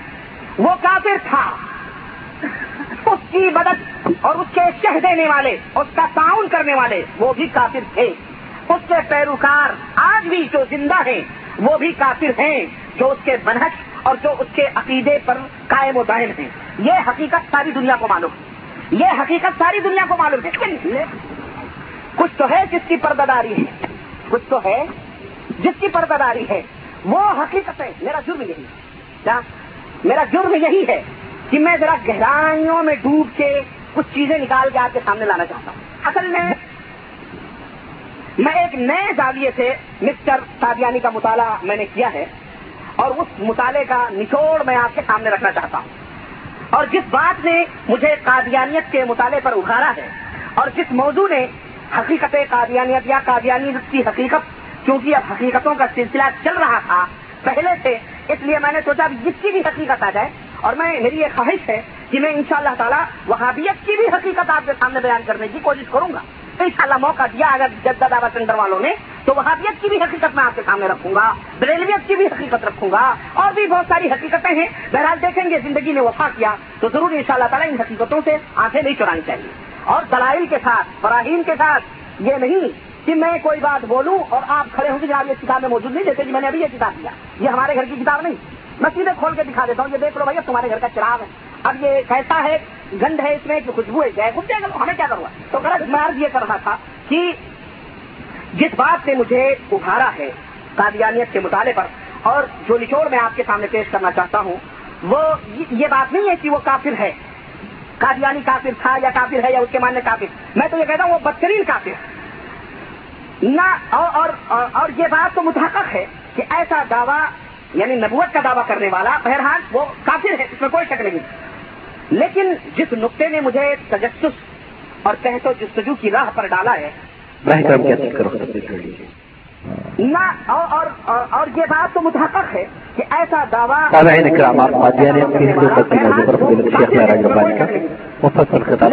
جس نقطے نے مجھے تجسس اور ڈالا ہے وہ اصل میں وہ ہمارے ہی کچھ اپنے درمیان بدعقیدہ بدزبان اور بدکلام لوگوں کی باتیں ہیں اور انہوں نے جو اپنی کتابوں میں لکھی ہیں اور جو راستے انہوں نے اپنائے ہیں کچھ جماعتیں ہیں انہوں نے مل جل کر اتفاقی طور پر جو چیز انہوں نے جنا ہے اور کہا ہے اور انہوں نے دوسروں کو یہ موقع فراہم کیا ہے اور انہوں نے چور دروازے جو کھولے ہیں نبوت کی چار دیواریوں میں یہی سب اسباب تھے جس نے ہمیں چونکایا کہ ذرا یہ بھی پڑھو کہ قادیانی آخر وہ کافر کیوں ہے ٹھیک ہے، وہ نبوت کا دعویٰ کیا، لیکن نبوت کے دعویٰ کرنے پر اس کو کس چیز میں ابھارا؟ اور نبوت کا دعویٰ وہ تو پیدا ہوتے ہی تو نہیں، کیا ہوگا؟ بہرحال اس کی کچھ اپنی بیک گراؤنڈ ہوگی، اس کا اپنا کچھ نتیجے، اس کا اپنا کچھ نتیجے فکر ہوگا، کچھ ہوگی کوئی چیز۔ کس چیز نے آخرکار اسے کفر کے اوپر اٹھارا کس چیز نے اسے نبوت سے دعویٰ کرنے کے اوپر جری بنایا نڈر بنایا؟ کون سی چیز تھی؟ چنانچہ میں جس نتیجے پر پہنچا ہوں اور جو باتیں میں آپ کے سامنے رکھنا چاہتا ہوں، وہ یہ ہے کہ آج تک وہ چور دروازے جو ہمارے بھائیوں نے دین اسلام میں کھولے ہیں اور ایک چور گھسا اور گھس کے لوٹ لاٹ لیا اور اس نے بنایا اس کے باوجود بھی انہوں نے وہ چور دروازے بند نہیں کیے ابھی بھی کھولے ہوئے ہیں اور اس کے کھلے رہنے پر مصر بھی وہ چور دروازہ کیا ہے وہ چور دروازہ کون سا ہے ایک حقیقت آپ یہ سمجھیں کہ نبی خاتم الجمع سید العرب ولجم جناب محمد الرسول اللہ صلی اللہ علیہ وسلم کی امامت کے انکار کا چور دروازہ کیا ہے؟ نبی کریم صلی اللہ علیہ وسلم کی امامت کے انکار کا جو چور دروازہ ہے، وہ کھلا ہوا یہ انکار قولی طور پر ہو یا عملی طور پر؟ کوئی کہہ کر کے انکار کرے یا عملی طور پر اس کا انکار کرے قولی طور پر آپ کی چنانچہ موجودہ دور میں مسلمانوں کے ابھی تو چند سالوں کی بات ہے، یہ زیادہ دنوں کی بھی بات نہیں ہے۔ غلام قادیانی کا جو مسئلہ ہوا، موجودہ دور میں مسلمانوں کی ایک کثیر تعداد نے نبی کریم صلی اللہ علیہ وسلم کی امامت کا اقرار کیا کہ آپ صلی اللہ علیہ وسلم امام ہیں، آپ صلی اللہ علیہ وسلم رسول ہیں۔ آپ صلی اللہ علیہ وسلم قائد ہیں اس کا اقرار کیا۔ اس کا اقرار کیا گیا۔ امت نے اس کو مانا، ایک کثیر تعداد نے۔ لیکن عملی طور پر اس کا انکار کیا گیا۔ عملی اور یہ نقطہ ذرا سمجھنے کا ہے۔ اس کو آپ اپنے ذہن میں دکھائیں۔ عملی طور پر اس کا انکار کیا گیا۔ قولی طور پر اس کا اقرار کیا گیا۔ لیکن عملی طور پر اس کا انکار کیا گیا۔ اور بلکہ میں تو ڈنگے کی چوٹ پر یہ دعویٰ ڈنگے کی چوٹ پر میں یہ دعویٰ کرتا ہوں کہ جیسا کہ ابھی اس کتاب سے ظاہر ہوا کہ لوگوں نے اقرار کیا کہ محمد الرسول اللہ صلی اللہ علیہ وسلم رسول ہیں، لیکن اب ان کی امامت اور ان کی قیادت کے لیے بھی دلیلیں طلب کی گئی یہ اس بات کا کھلا ہوا ثبوت ہے کہ اب اب تم اپنے نبی کی پیشوائی کے لیے، اپنے نبی کی قیادت اور ان کی رہنمائی کے لیے تم دلیل لاؤ، تب ہم مانیں گے کہ تمہارے نبی، تمہارے پیشوا اور تمہارے قائد اور تمہارے رہبر ہو سکتے ہیں سب اللہ۔ اتنی رسائی اور اتنی ناقبت اندیشی، چنانچہ یہ چیز کہاں سے پیدا ہوئی؟ یہ چیز تقلید شخصی کے پردے دے گی یہاں چور ہے۔ یہ ہے چور دروازہ جو نبی کی شریعت میں کھولا گیا تھا۔ تقلید شخصی کا چور دروازہ۔ تقلید شخصی کے پردے میں وہ کھیل کھیلے گئے اور وہ تماشے دکھائے گئے کہ امت محمد صلی اللہ علیہ وسلم کا شیرازہ منتشر ہوتا چلا گیا۔ ٹکڑے ٹکڑے لوگ ہو گئے اور اتحاد امت پارا پارا ہو گیا اور پھر اس کے بعد یہ یہ امت ٹکڑے ٹکڑوں میں بچتی چلی گئی اور پھر ہوا کیا؟ کسی نے نبوت کا دعویٰ کیا تو کسی نے کسی نے اپنے اندر خدائی کرشمے دیکھے تو کوئی اپنے کو ہی خدا کہہ بیٹھا اور کسی نے کسی نے اور کوئی رسول کہلوانے کوئی اپنے آپ کو رسول کہلوانے لگا کسی نے اپنا کلمہ لوگوں سے پڑھوانا شروع کیا کہ تم میرا کلمہ پڑھو اور کس اور کسی کے مرید نے خوابوں میں خود اپنے مرشد کو رسول اللہ کا کلمہ پڑھنا شروع کیا الہ الا اللہ، فلاں رسول اللہ۔ جاگ اور بیداری میں بھی اپنا وہ اپنے اپنے مرشدوں کا انہوں نے کلمہ پڑھنا شروع کیا۔ مگر ان مولویوں کی جبین غیرت ایمانی پر بل تک نہ آئے۔ اور اگر کسی نے پڑھ کر کے انہیں للکارا اور پڑھ کر کے انہیں سمجھایا اور پڑھ کر کے ان کے پڑھتے ہوئے ان تجاوزات کو روکنے کی کوشش کی اور چیلنج کیا، تو اسی کو گستاخ کہا گیا اور وہی لا مذہب اور وہی غیر مخلف کہلائے اور انہی کو نقبی اور وہابی کے الفاظ سے القاب سے ملقب کیا گیا اور عوام میں ان کے خلاف نفرتوں کی بیج بوئی گئی۔ چنانچہ میں سمجھتا ہوں کہ یہ ذرا اشاروں میں بات ہو گئی۔ آپ کی سمجھ میں ذرا تھا گڑ مڑ معاملہ ہو گیا۔ میں ذرا کھل کر کے بات کر لوں تو زیادہ بہتر ہے۔ کھل کر کے بات کروں میں آپ کے سامنے۔ اور یہ زیادہ مناسب اور بہتر ہوگی۔ بہت کم لوگ ہیں جو اس حقیقت سے واقف ہیں کہ مرزا غلام محمد قادیانی کا اپنا دھرم اور اپنا مذہب کیا تھا۔ بہت کم لوگ ہیں۔ یہ بات تو سب جانتے ہیں کہ وہ قابل تھا۔ یہ بات سب جانتے وہ کافر ہو گیا۔ وہ دائر اسلام سے نکل گئے، اس کو سب جانتے ہیں۔ لیکن اس کا اپنا دھرم اور اس کا اپنا مذہب کیا تھا، یہ بہت کم لوگ جانتے ہیں۔ اسے نبوت کی چادر پر ہاتھ ڈالنے کی جرات کیسے ہوئی؟ وہ اتنا ڈھیٹ اور اتنا نڈر کیسے ہو گیا کہ اس نے اپنے آپ کو نبی کہوانا شروع کیا؟ آئیے میں بتلاتا ہوں کہ یہ سب مسالے کس نے تیار کیے اور معذرت کے ساتھ، بڑی معذرت کے ساتھ۔ اور دلائل ہمارے اوپر ہیں۔ اگر دلائل نہ دیں تو یہ گریبان آپ کے ہاتھوں میں ہے دلائل نہ دیں تو یہ گریبان آپ کے ہاتھوں میں ہوگا۔ معذرت کے ساتھ یہ جتنے مسالے اور یہ جتنے مٹیریل غلام قادیانی کو فراہم کیے گئے نبوت کے دعوے دعوے دار ہونے پر، یہ ہمارے انہی ہنفی بھائیوں نے ہنفی بھائیوں کی طرف سے مسالے دیے گئے۔ ہنفی احناب بھائیوں نے یہ مسالے انہیں فراہم کیے۔ انہیں دیوبندیوں نے، انہیں بریلویوں بھائیوں نے اور انہیں انہیں ان احناف نے جری اور نگر بنایا۔ اس غلام محمد قادیانی کو اور انہوں نے ہی وہ چور دروازے کھول رکھے ہیں۔ اور آج تک اس چور دروازے کو ہم جب کہتے ہیں کہ اس کو بند کرو، تو اس کے اوپر ہمارے اوپر کفر کے پتے لگائے جاتے ہیں۔ اور ہمیں غیر مقلد اور ہمیں نقبی اور ہمیں وہاں بھی کہا جاتا ہے۔ حالانکہ اور اور چور اندر داخل ہو چکا ہے۔ چور اندر داخل ہوا اور وہ چوری بھی کر رہا ہے۔ اور آج نہ جانے کتنے لوگ ہیں جو یہ چوریاں کر رہے ہیں۔ پردے کی آڑ میں کر رہے ہیں۔ میں مختصر مختصر طور پر میں ان کے اوپر سے تھوڑی تھوڑی پردے پردے ہٹانے کی کوشش کروں گا۔ یہ غلام احمد قادیانی کون تھا؟ یہ غلام احمد قادیانی انہی انہی احناف کا پروردہ تھا۔ ہنسی مذہب کا دلدادہ تھا۔ اور اور آج میں اس حقیقت سے پردہ اٹھا رہا ہوں۔ میرے دوست، میرا جرم یہی ہے کہ میں سچ بولتا ہوں اور جو کچھ بھی کہتا ہوں، ڈنکے کی چوٹ پر کہتا ہوں، یہی میرا جرم ہے۔ غلام احمد، مرزا غلام احمد قادیانی نے شروع ہی سے نبوت کا دعویٰ نہیں کیا۔ بلکہ بہت بعد میں چل کر کے اس نے جب غور سے دیکھا، حالات کا جائزہ لیا، زمین ہموار دیکھی معاملہ سنجیدہ دیکھا، تو اس نے دعویٰ کیا، اس نے دعویٰ کیا کہ اب اب میں مجدد ہو گیا، اب میں مسیل مسیح ہو گیا، اب میں نبی کا، اب میں نبی ہو گیا۔ چانچے اس کی مختصر تاریخ یوں آتی ہے کہ جب من کے کالے اور سن کے گوروں نے ایسٹ انڈیا کمپنی نے ہندوستان کے اوپر قبضہ کیا، تو مسلمانوں کی صفوں کے اندر انتشار پیدا کرنے کے لیے ان کے اتحاد کو پارا پارا کرنے کے لیے۔ انہوں نے چند مسلمانوں کو مسلمانوں کی صفوں میں چند منافقین اور مفاد پرست لوگوں کو ڈھونڈنا شروع کیا۔ چنانچہ انہیں دیر نہ لگی اور ایسٹ انڈیا کمپنی نے دو دو پہلوان اور دو سپاہی اپنے سپورٹ میں تیار کیے۔ ایک اور انہیں دو وفادار سپاہی مل گئے، جنہوں نے مسلمانوں کی سپوں میں خطرناک سے خطرناک کھیل کھیلے اور آج تک وہ کھیلتے چلے آ رہے ہیں۔ سن اٹھارہ سو اٹھاسی کی سن اٹھارہ سو اٹھاسی کی وہ تاریخ آج بھی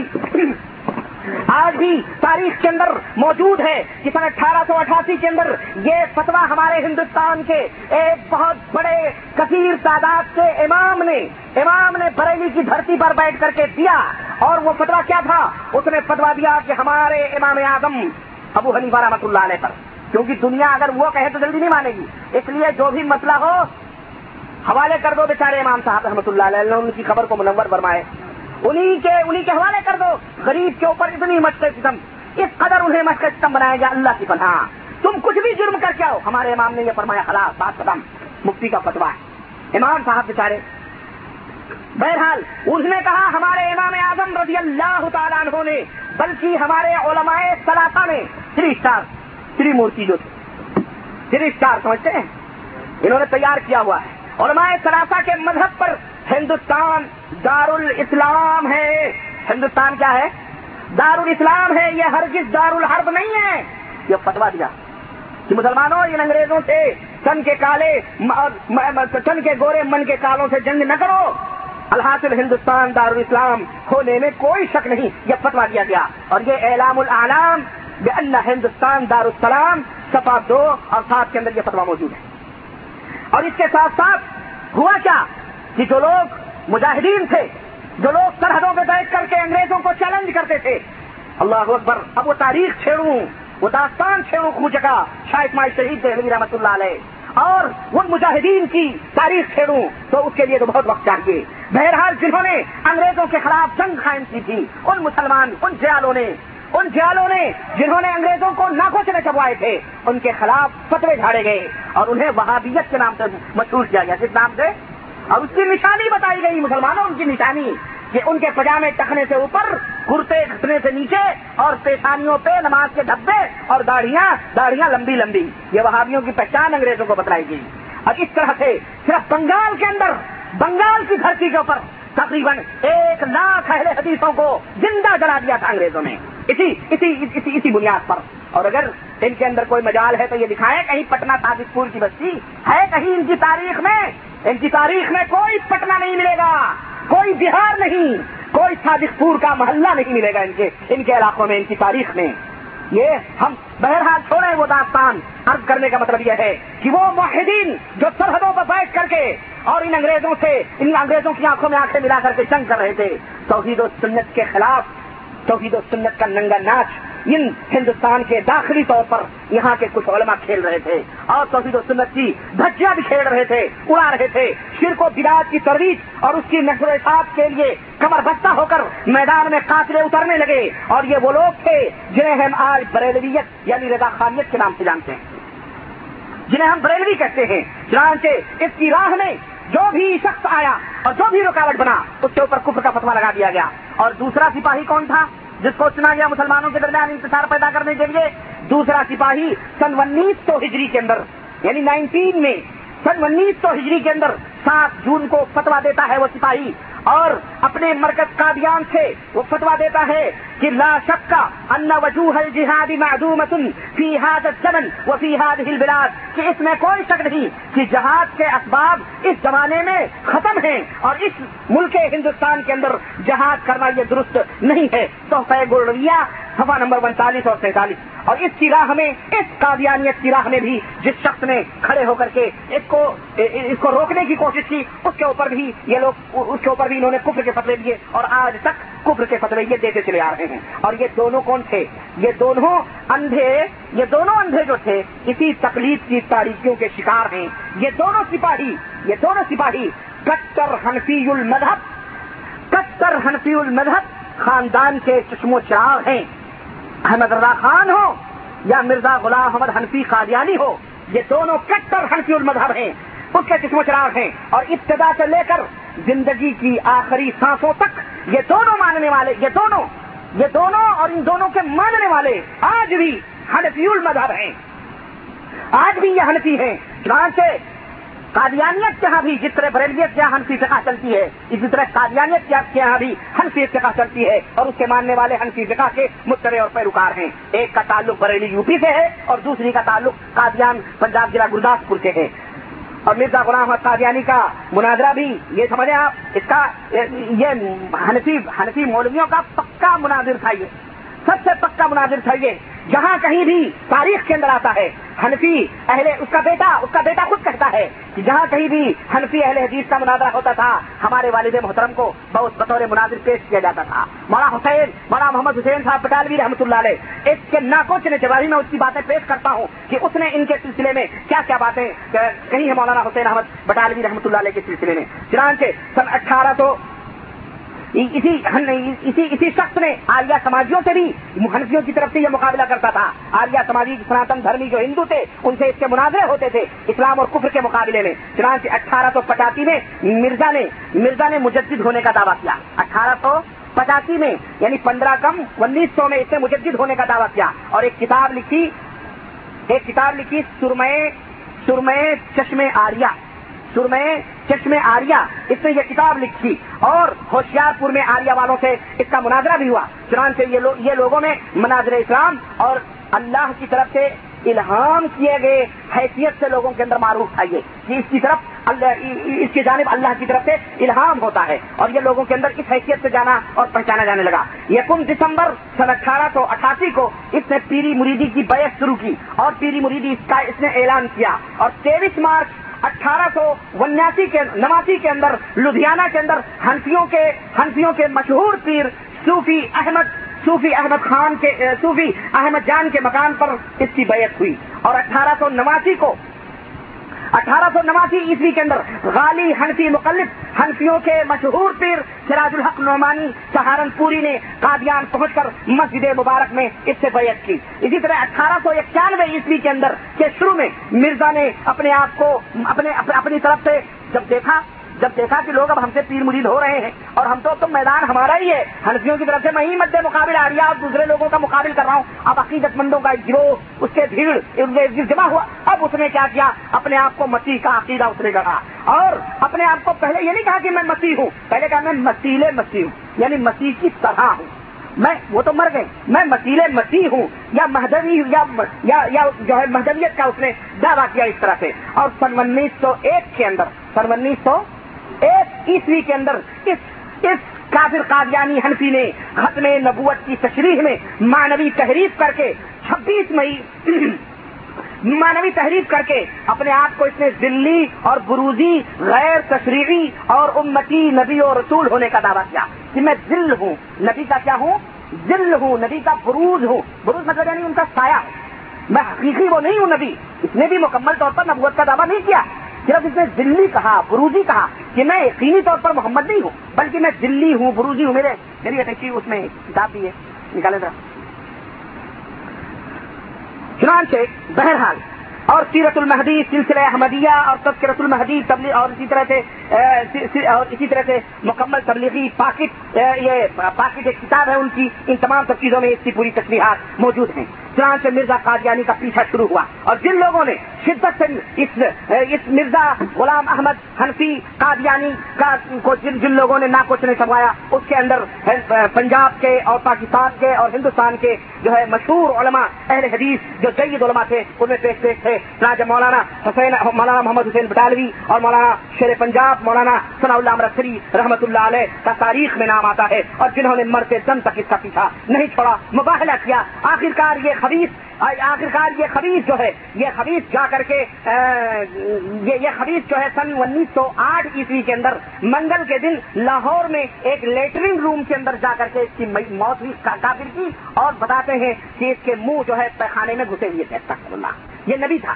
یہ اس نے دلی بروزی نبوت کا دعویٰ کیا تھا۔ اس طرح سے اس خبیص کی جو ہے، اس مرزا حنفی قادیانی کی موت ہوئی اور یہ ہلاک و برباد ہوا اور قادیان کے اندر جا کر کے یہ دفن ہوا۔ وہاں محمد حسین چنان سے یہ قادیانی جو ہے، اس کا پیچھا علماء نے نہیں چھوڑا اور اس کو خوب، اس اس سے مناظرے شروع ہوئے اور اس سے خوب بحث و تمہیز ہوئی۔ چنانچہ یہ یہ لکھتا ہے اپنی کتاب میں مرزا قادیانی وہاں حسین احمد بٹالوی اور ثناء اللہ امرتری اور دیگر علماء جو اس کے پیچھے تھے مناظرے میں، اس کے، ان کے بارے میں لکھتا ہے، کہتا ہے جی، کہ محمد حسین بٹالوی، یہ یہودا، اسکریوتی، ابو لہب اور فرون اور سید نذیر حسین محدث دہلوی، یہ حامان اور ابلیس ابلیس تھے ہمارے دور۔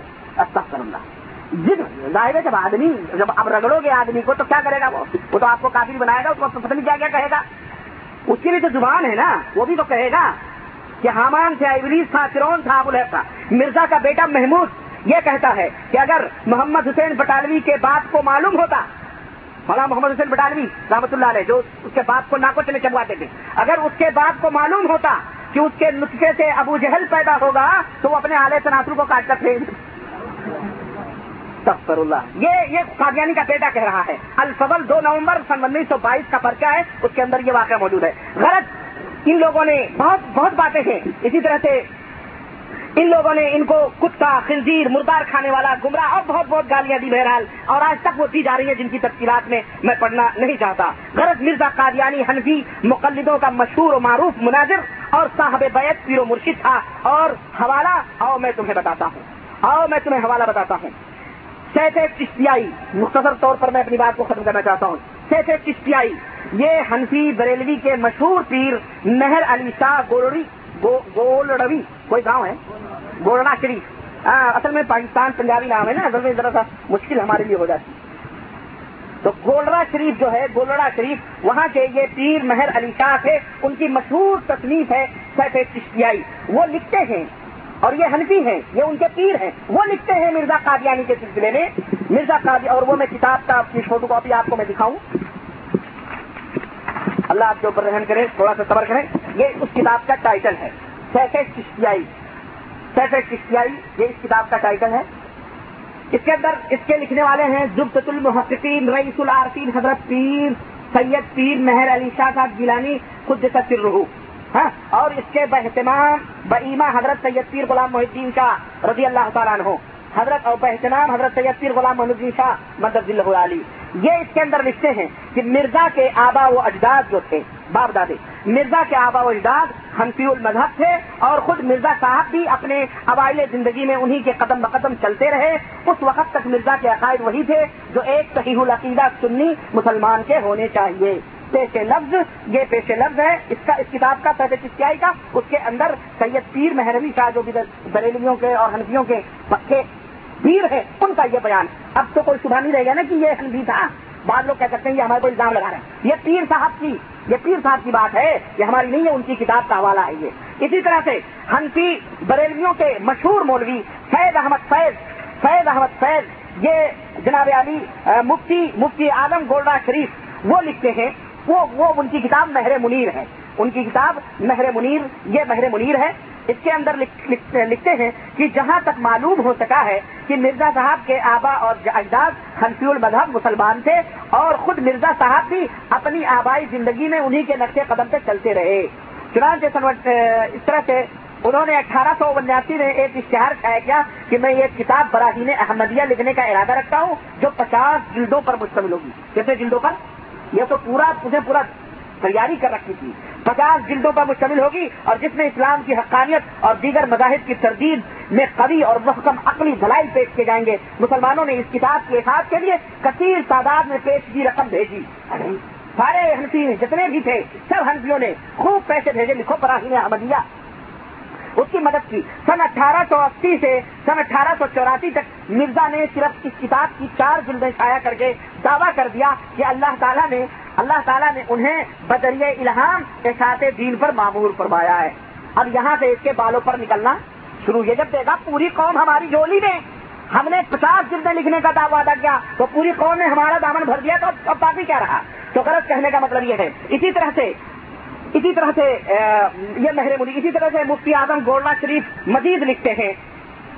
مزید مفتی اعظم گوڑا شریف لکھتے ہیں کہ ادھر چاچڑا ریاست بھاولپور کے مشہور شیخ طریقت اور صوفی شاعر حضرت خواجہ غلام فرید چشتی بھی ابتدا میں مرزا صاحب کے متعلق بہت حسن زن رکھتے تھے۔ خواجہ صاحب اٹھارہ سو چالیس میں پیدا ہوئے اور حضرت طبل عالم کے قادیانی مارکیٹ لاہور کے قریب ایک سال بعد سن انیس سو ایک میں انتقال فرما گئے۔ مرزا صاحب نے انہیں دعوت نامہ بھیجا تھا کہ بروئے الہام الہی، میں تبلیغ دین کے کام پر معمور ہوا ہوں، آپ میری مدد فرمائیں۔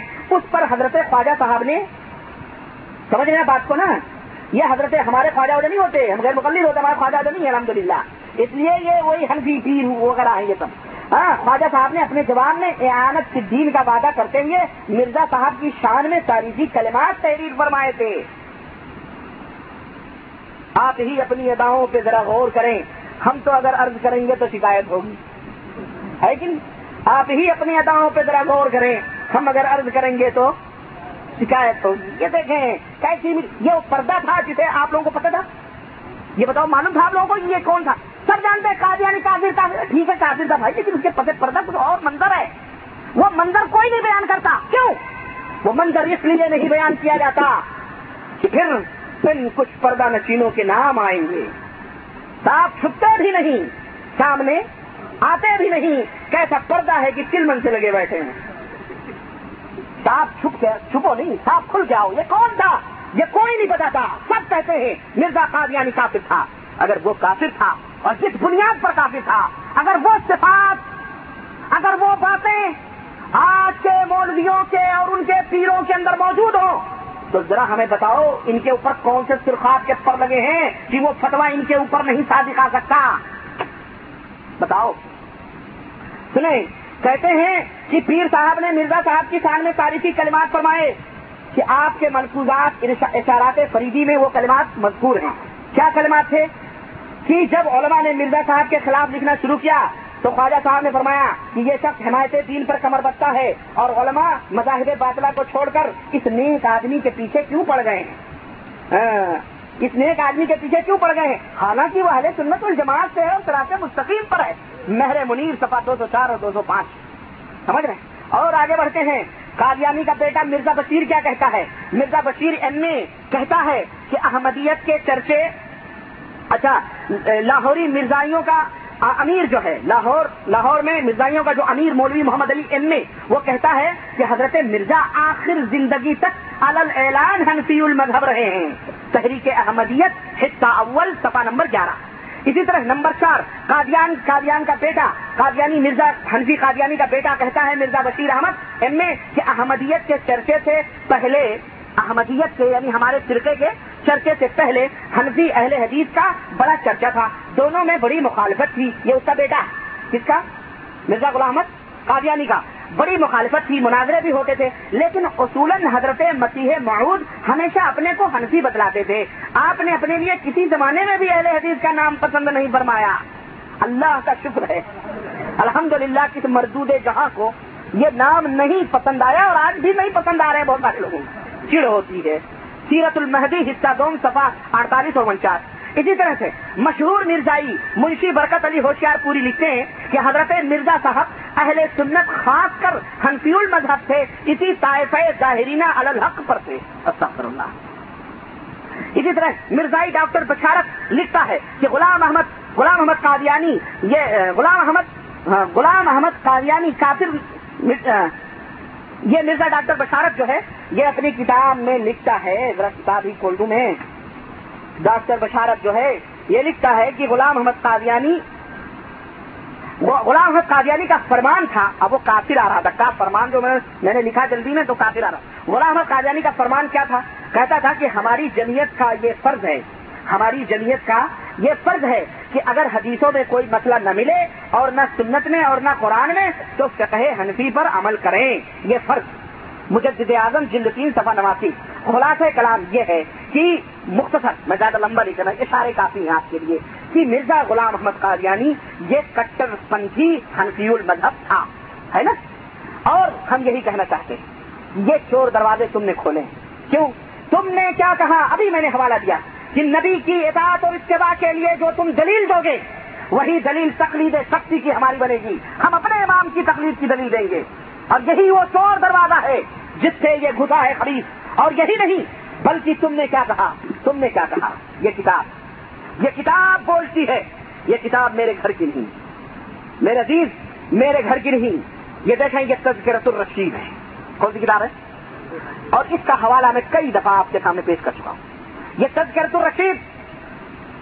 تعلیم حضرت الحاظ مولانا محمد آصف علی صاحب میر کی نور اللہ قدر سوان قدوت العلماء زبدت الفقہ فخر المحدثین قطب عالم، حضرت اقدس مولانا الحاج الحافظ رشید احمد خود سر العزیز کی۔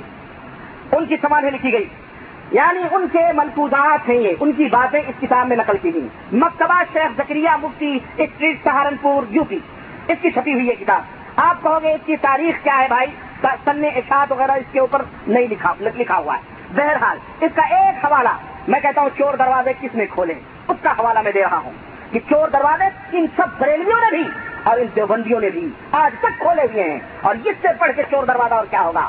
کہتے ہیں، حضرت رشید احمد صاحب گنگوہی کی تاریخ میں کہتے ہیں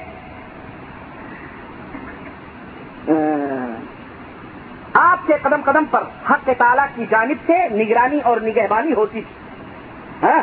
آپ اولیاء اللہ کے اس اعلیٰ طبقے میں رکن اعظم بن کر داخل ہوئے تھے، جن کے اقوال و اقار اور قلب و جوارح کی ہر زمانے میں حفاظت کی گئی۔ اللہ اور جن کی زبان اور آزائے بدن کو تائید اور توفیق خدا بندی حاصل ہے۔ یہ موقع کس کے بارے میں کریں گے؟ مولانا رشید احمد گنگوہی کے بارے میں۔ خدا مندی نے، تائید توفیق خدا مندی نے مخلوق کو گمراہی سے بچانے کے لیے اپنی تربیت و کفالت میں آپ کو لے رکھا ہے۔ آپ نے کئی مرتبہ بحیثیت تبلیغ۔ سنیں۔ یہاں ہے وہ چیز جو میں آپ کو میں دکھانا چاہتا ہوں۔ آپ نے کئی مرتبہ بحیثیت تبلیغ، یہ الفاظ زبان فیض ترجمان سے فرمائے۔ رشید احمد گنگوئی صاحب فرماتے ہیں، کیا؟ یہ میں نہیں کہتا ہوں میرے بھائی، یہ دارال دیوبند کے بہت بڑے عالم کا فرمان ہے۔ کہتے ہیں کہ سن لو، حق وہی ہے جو رشید احمد کی زبان سے نکلتا ہے۔ اور بقسم کہتا ہوں کہ میں کچھ نہیں ہوں مگر اس زمانے میں ہدایت و نجات موقوف ہے میرے اتباع پر۔ اگر یہ بات قادیانی کہتا ہے کہ میری اتباع کرو، میری پیروی کرو، نجات پا جاؤ گے، وہ کافر ہوتا ہے۔ یہ دلی برودی اس نے بھی اس نے محمد رسول اللہ کا انکار نہیں کیا ہے کہ میں محمد رسول اللہ کے اوپر ایمان نہیں لاتا۔ ہوں اور سنو، یہ یہ دوبند کے گھرانے کی اور بریلویت کے زمانے گھرانے کی، اس کی بات تو بہرحال اس کی تو میں کیا بتاؤں؟ کمبا کجا کجا نہم جن ہما دار دار شد والا مسئلہ ہے۔ ان کے تو پیروں کی سن لو، اور ان کے بھی پیروں کی سن لو۔ ان کے بھی پیروں کی سن لو۔ ہاں غریب النواز کی۔ بریلیوں کے بریلیوں کی بس دو چار شیر میں سنا دیتا ہوں۔ دل کہتا ہے، کیا خیال ہے؟ سنا دوں؟ کسی سے اندازہ لگ جائے گا عقیدے کا؟ ہے نا؟ کسی سے آپ کو اندازہ لگ جائے گا؟ کہتے ہیں کہ یہ کون ہے یہ بریلیوں کے مشہور مولوی ایوب علی رضوی، بریلوی مولوی احمد رضا کے خاص مرید، شیخ عبد الستار اسماعیل صاحب رضوی، ساکن گونڈل کاٹیار ان کا کلام ہے، جو نقل کرتے ہیں، کہتے ہیں کہ دل ملا، آنکھیں ملی، ایما ملا۔ دل ملا، آنکھیں ملی، ایما ملا، جو ملا، تجھ سے ملا، احمد رضا۔ سخر اللہ یہ دیکھیں، ان کا اللہ نہیں ہے سخر اللہ جو ملا، تجھ سے ملا، احمد رضا، مدائے اعلی حضرت، ماں نغمت الروح سبا بیالیس حشر کے دن جب کہیں سایہ نہ ہو، حشر کے دن جب کہیں سایہ نہ ہو، اپنے سائے میں چلا احمد رضا۔ سخر اللہ۔ یہ کیا ہے یہ؟ یہ کیا ہے یہ؟ یہ غلام احمد قادیانی کو میٹیریل نہیں فراہم کرنا ہے۔ بولو۔ ہاں یہی میٹیریل فراہم کیا گیا ہے اس کے لیے۔ یہ زمینیں ہموار کی گئی ہیں اس کے نبوت کے دعوے کے لیے۔ اور جب اس نے دیکھا، اب ظاہر ہے جراثیم تو وہیں آئیں گے جہاں گند رہے گی۔ کیڑے تو وہیں پیدا ہوں گے جہاں گند رہے گی، جہاں صفائی ستھرا رہے گی، وہاں جراثیم بھی آئیں گے۔ تو یہ گند انہوں نے پہلے چھوڑی ہوئی تھی بھائی میرے۔ اور اور تو اور ہے۔ سنیں، کہتے ہیں کہ قبر و نشر و حسر میں تو ساتھ دے۔ یہ ہے حکیم نور محمد آدمی کے کار ہیں۔ قبر و حسر و نشر میں تو ساتھ دے۔ ہو میرا مشکل پوچھا تیرا۔ ہو ہو میرا مشکل پوچھا احمد رضا۔ میرے بگڑے کام بن جائیں ابھی، میرے بگڑے کام بن جائیں ابھی، گر اشارہ ہو تیرا احمد رضا استغفر اللہ ایک نظر میں کام ہوتا ہے میرا، ایک نظر سو، ایک نظر سوئے گدا احمد رضا۔ ایک نظر میں بگڑی بنتی ہے میری، ایک نظر بہرے خدا احمد رضا۔ میں نہ جاؤں تیرے در سے خالی ہاتھ، ہو عطا کچھ، ہو عطا احمد رضا۔ تو ہے داتا اور میں منگتا تیرا۔ تو ہے داتا اور میں منگتا تیرا، میں تیرا ہوں، تو میرا احمد رضا۔ لکھتے ہیں دینوں دنیا میں میرے بس آپ ہیں۔ دینوں دنیا میں؟ استغفر اللہ میرے بس آپ ہیں۔ میں ہوں کس کا؟ آپ کا احمد رضا۔ کون دیتا ہے مجھے کس نے دیا؟ کون دیتا ہے مجھے کس نے دیا؟ جو دیا تم نے دیا احمد رضا۔ دونوں عالم میں ہے تیرا آسرا۔ نبی یہ، ان کا ایمان کیا ہے؟ یہ ابھی چودہ صدی کے مولوی پہ رول رہے ہیں۔ اور یہ کہتے ہیں جی یا ہو سلمت وہ کہاں گئے؟ وہ تو سب یعنی دیکھیں، ان کا کوئی معیار ہے۔ وہ باتیں جو غوث پاک کو انہوں نے دی ہوئی ہیں، فلانے فلانے پیر کو، غریب النواز کو دی وہ تو اپنے خان صاحب کو دے رہے ہیں۔ اور وہ بھی داد کا پٹھان۔ اللہ ہی خیر کریں ان کا کیا حجر کریں گے وہ؟ قیامت کے دن۔ دونوں عالم میں ہے تیرا آسرا۔ ہاں مدد فرما شاہ احمد رضا۔ حشر میں جب ہو قیامت کی تپش اپنے دامن میں چھپا احمد رضا۔ جب زبانیں سوکھ جائیں پیاس سے، جام کوثر کا پلا احمد رضا۔ ان کے پاس یہ نبی نہیں بنانا ہوا؟ ہاں؟ یہ تو سراسر اظہار کرنا ہوا کہ مالک کوثر یہی ہے اللہ کہے ان نہ آپ کل کوثر اپنے حبیب کے بارے میں کہے، ہم نے آپ کو کوثر عطا فرمایا اور امتی کہتا احمد رضا، کوثر پلائیں گے اب بتاؤ، اس کے مقابلے میں قادیانی کا کون سا جرم ہے؟ یہی یہی ہے جو میں آئینہ سامنے رکھ دیتا ہوں۔ پیمانے دونوں، ہے نا؟ بس اسی بات پہ۔ مجھ سے خفا ہے، مجھ سے پیرے مغاں۔ ہے نا؟ وہ شیر مجھے یاد ہے جی۔ ہمیں چراغ کی لوہیں ہمیں پروانے یہ اور بات ہے محفل ہمیں نہ پہچانے۔ بس اتنی بات پہ ہم سے خفا ہے پیرے مغاں۔ اندھیری رات میں ٹکرا گئے تھے پیمانے۔ ہاں دوسرا یہ ٹکرانے کا جو مزہ آتا ہے نا، یہی اصل میں لوگوں کو چپتا ہے۔ معاف کرنا، یہ میری باتیں نہیں ہیں۔ اعلیٰ حضرت کی وفات اور ان کی آخری وصیت بھی سن لیں جناب علی۔ ہاں اعلیٰ حضرت کی وصیت، یہاں تو حضرت رشید احمد گنگوہی کی وصیت ہے۔ یہ اعلیٰ حضرت کی بھی وصیت سن لیں۔ ان کے اعلیٰ حضرت ان کے اعلیٰ حضرت دیوبندی کے اور بریلی کے۔ یہ کہتے ہیں کہ تم سب محبت و اتفاق سے رہو اور حد کل امکان اتباع شریعت نہ چھوڑو۔ اور میرا دین و مذہب میرا دین و مذہب جو میری کتابوں سے ظاہر ہے، اسی پر مضبوطی سے قائم رہنا، یہ ہر فرض سے اہم فرض ہے۔ ان کی کتابیں احمد رضا خان صاحب کی ہاں؟ اور اللہ کے نبی صلی اللہ علیہ وسلم نے کیا کہا تھا؟ اپنے ماننے والوں سے ترق تو فی کم مامرین لن تبلو ما تمسک تم بہما کتاب اللہ و سنتی۔ اے لوگوں میں تمہارے درمیان دو چیزیں چھوڑ کے جا رہا ہوں۔ ایک رب کا قرآن ہے اور ایک میرا جب تک ان کو پکڑے رہو گے، لن طویلو کبھی بھی گمراہ نہیں ہو سکتے ہو۔ اور چودہ صدی کا یہ مجدد، بریلویوں کا بدتی مجدد، وہ کہتا ہے، کیا کہتا ہے؟ کہتا ہے کہ میری کتاب سے جو میرا مذہب ظاہر ہے، اسی کو لازم پکڑنا یہ ہر فرق سے اہم فرق ہے۔ استغفر اللہ، یہ نبی بننا نہیں ہوا۔ کیا ہوا یہ؟ اور صبح اور حضرت نے حضرت نے تو بہرحال نبوت کے دروازے جناب علی اس طرح سے کھلے ہوئے ہیں، میں آگے زیادہ لمبی بات نہیں کرنا چاہتا، بڑی اختصار کے ساتھ اور بہت مختصر انداز میں میں آپ کو یہ بات بتلانا چاہتا ہوں۔ اور بہت ساری باتیں۔ یہ تو آپس کی بات ہو گئی، چالیسواں اور اسی طرح سے عقید حاضر و ناظر استمداد غیر اللہ خبروں سے کشف لینا اور اہل ولایت کا کشف حاصل کرنا اسی طرح سے پاک کی ڈوبتی کشتیاں، یہ تمام سب کا عقیدہ، یہ تمام سب کا عقیدہ غلام محمد قادیانی رکھتا تھا۔ اور جب ہم اسے، ہم نے جب اس کو پڑھا اور جب ہم نے دیکھا، ہم نے کہا، یا اللہ، یہ تو اس دور کے بریلویوں کا سراسر وہی مذہب ہے۔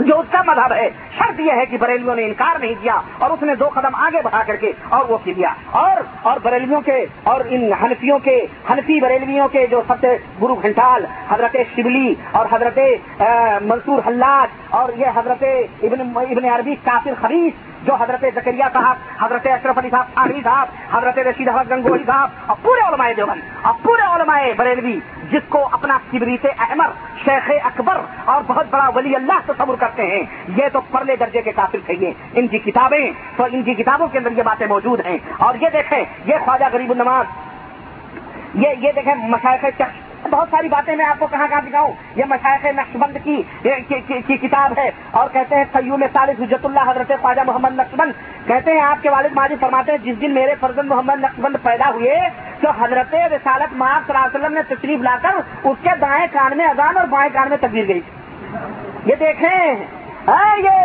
یہ پیر ہیں۔ کہتے ہیں مشاق نقشبندیہ پروفیسر خالد علی مفتی الخیری۔ لاہور کی چھپی ہوئی کتاب۔ اور بہت ساری باتیں۔ بہرحال، آپ دیکھیں یہ ذرا سا ایک بات جو میں بتا کے اپنی بات ختم کرنا چاہتا ہوں، اور وہ یہ ہے کہ اللہ جعلی دعائیں بھی جی-، جیسا کہ مثلا دیکھیں بریلیوں میں اور مرزائیوں میں یعنی روزہ رکھنے کی جعلی دعا۔ مشہور مرزائی محمد اعظم اختیر لکھتا ہے کہ روزہ رکھنے کی دعا۔ وہ بے سو میں قدیم نوئی تو من شہر رمضان، مترجم نماز متبوع ربوا یہ نیت ہے روزہ رکھنے کی۔ بریلویت روزہ رکھنے کی جعلی دعا ان کے ہاں کیا ہے؟ بریلیوں کے غزالیہ جمع شیخ الحدیث علامہ سید احمد سعید شاہ کاظمی لکھتے ہیں کہ روزہ رکھنے کی نیت اگر رات میں روزے کی نیت کرے تو ان الفاظ میں ہو۔ بے میں غدین نوئی من شہر رمضان۔ دیکھیں نا مسئلے دونوں۔ ہمارے یہاں تو بھائی ہے، دل کے ارادے کا نام نیت ہے ہے نا؟ یا اور اسی طرح اسلاد و خیر من النوم کا جواب دیتے ہیں نا مرزائی۔ وہ جواب کیا دیتے ہیں؟ اسلاد و خیر من النوم کا جواب مشہور مرزائی مصطفیٰ خان لکھتا ہے، کہتا ہے کہ صدقہ و بررتا کہنا چاہیے۔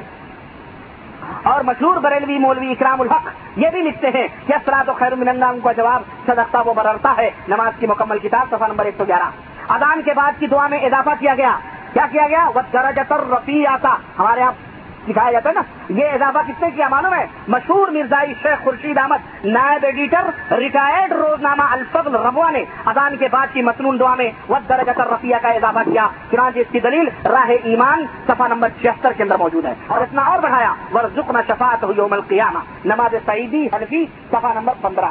اسی طرح سے اسی طرح سے فرض نمازوں کے بعد جو رب اللہ سلام ان کا سلام ہے، تبارک سید السلام لیکن مرزائیوں نے کیا بڑھایا؟ مرزائیوں نے بڑھایا کیا؟ وہ السلام و حینا ربنا بالسلام و ادخلنا دار السلام تو بریلیوں نے بھی کہا، ہم کیوں پیچھے رہے؟ انہوں نے کہا کہ جب کوئی یہ مولانا سعید احمد کاظمی لکھتے ہیں اپنی کتاب نماز سعیدی حنفی صفحہ تیئیس چوبیس میں کہ نماز کے بعد یہ دعا پڑھو اللہ عمان کا السلام من کا السلام و الیک السلام حینا ربنا بالسلام و ادخلنا دار السلام۔ غیر یہ اس طرح سے کئی طور پر تطابق ان کا۔ اور جو چیز میں آپ کو اللہ بتانا چاہتا ہوں وہ یہ ہے کہ وہ کلمہ پڑھ کے کلمہ میں بتا کے میں اپنے اپنی بات میں ختم کرنا چاہتا ہوں، یہ دیکھیں۔ کلمہ جو ہے، لا الہ الا اللہ محمد رسول اللہ، ہم مسلمانوں کا کلمہ ہے۔ لیکن لیکن یہ دیکھیں۔ ایک روز سید غوث علی شاہ حنفی، قادری، پانی پتی متوفا اٹھارہ سو اسی کی طرف سے ارشاد ہوا کہ حضرت ابو بکر شبلی علیہ الرحمٰ کی خدمت میں دو آدمی آئے بیعت کے لیے۔ ان میں سے ایک کو فرمایا، ایک نے کہا، حضور بیعت کروں گا۔ تو اس سے کہا، کہو، لا الہ الا اللہ، شبلی رسول اللہ استغفر اللہ یہ پیر ہے ہنفیوں کون ہے یہ؟ یہ پیر ہے ہنفیوں کے۔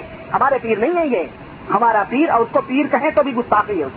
ہمارا وہ امام محمد الرسول اللہ صلی اللہ جس کو نگاہوں میں بتایا تو اب دوسرا جستے ہی نہیں ہے۔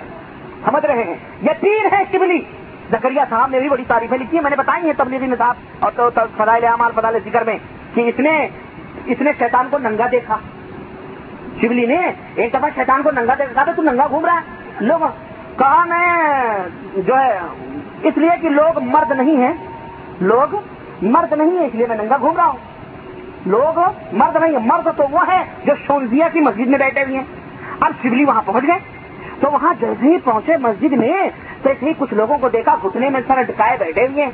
تو گھٹنے ہی میں سے انہوں نے بولنا شروع کیا کہا شبلی شیطان کے کہنے میں دھوکہ نہ کھائیو ہم نے کہا، یہ دیکھو، یہ حضرت زکریہ صاحب نے لکھا اللہ کی قدم ہماری جو کیسے ہیں اس کے اندر موجود ہے یہ کیا ہے؟ یہ شبلی کا کی فضیلت۔ شبلی شیطان کو ننگا دے کے کوئی مرد نہیں، یہی ایک شبلی مرد تھے۔ باقی دنیا میں سب خواجہ تھے۔ وہ لفظ نہیں کہنا چاہتا، میں اس لیے فارسی میں بول دیتا ہوں۔ ابھی لوگ کتا نہیں کہتے، اپنے آپ کو تنگ کہہ دیتے ہیں۔ تو میں بھی تو احترام خواجہ دے دوں وہ کیوں کہوں؟ ہے نہیں۔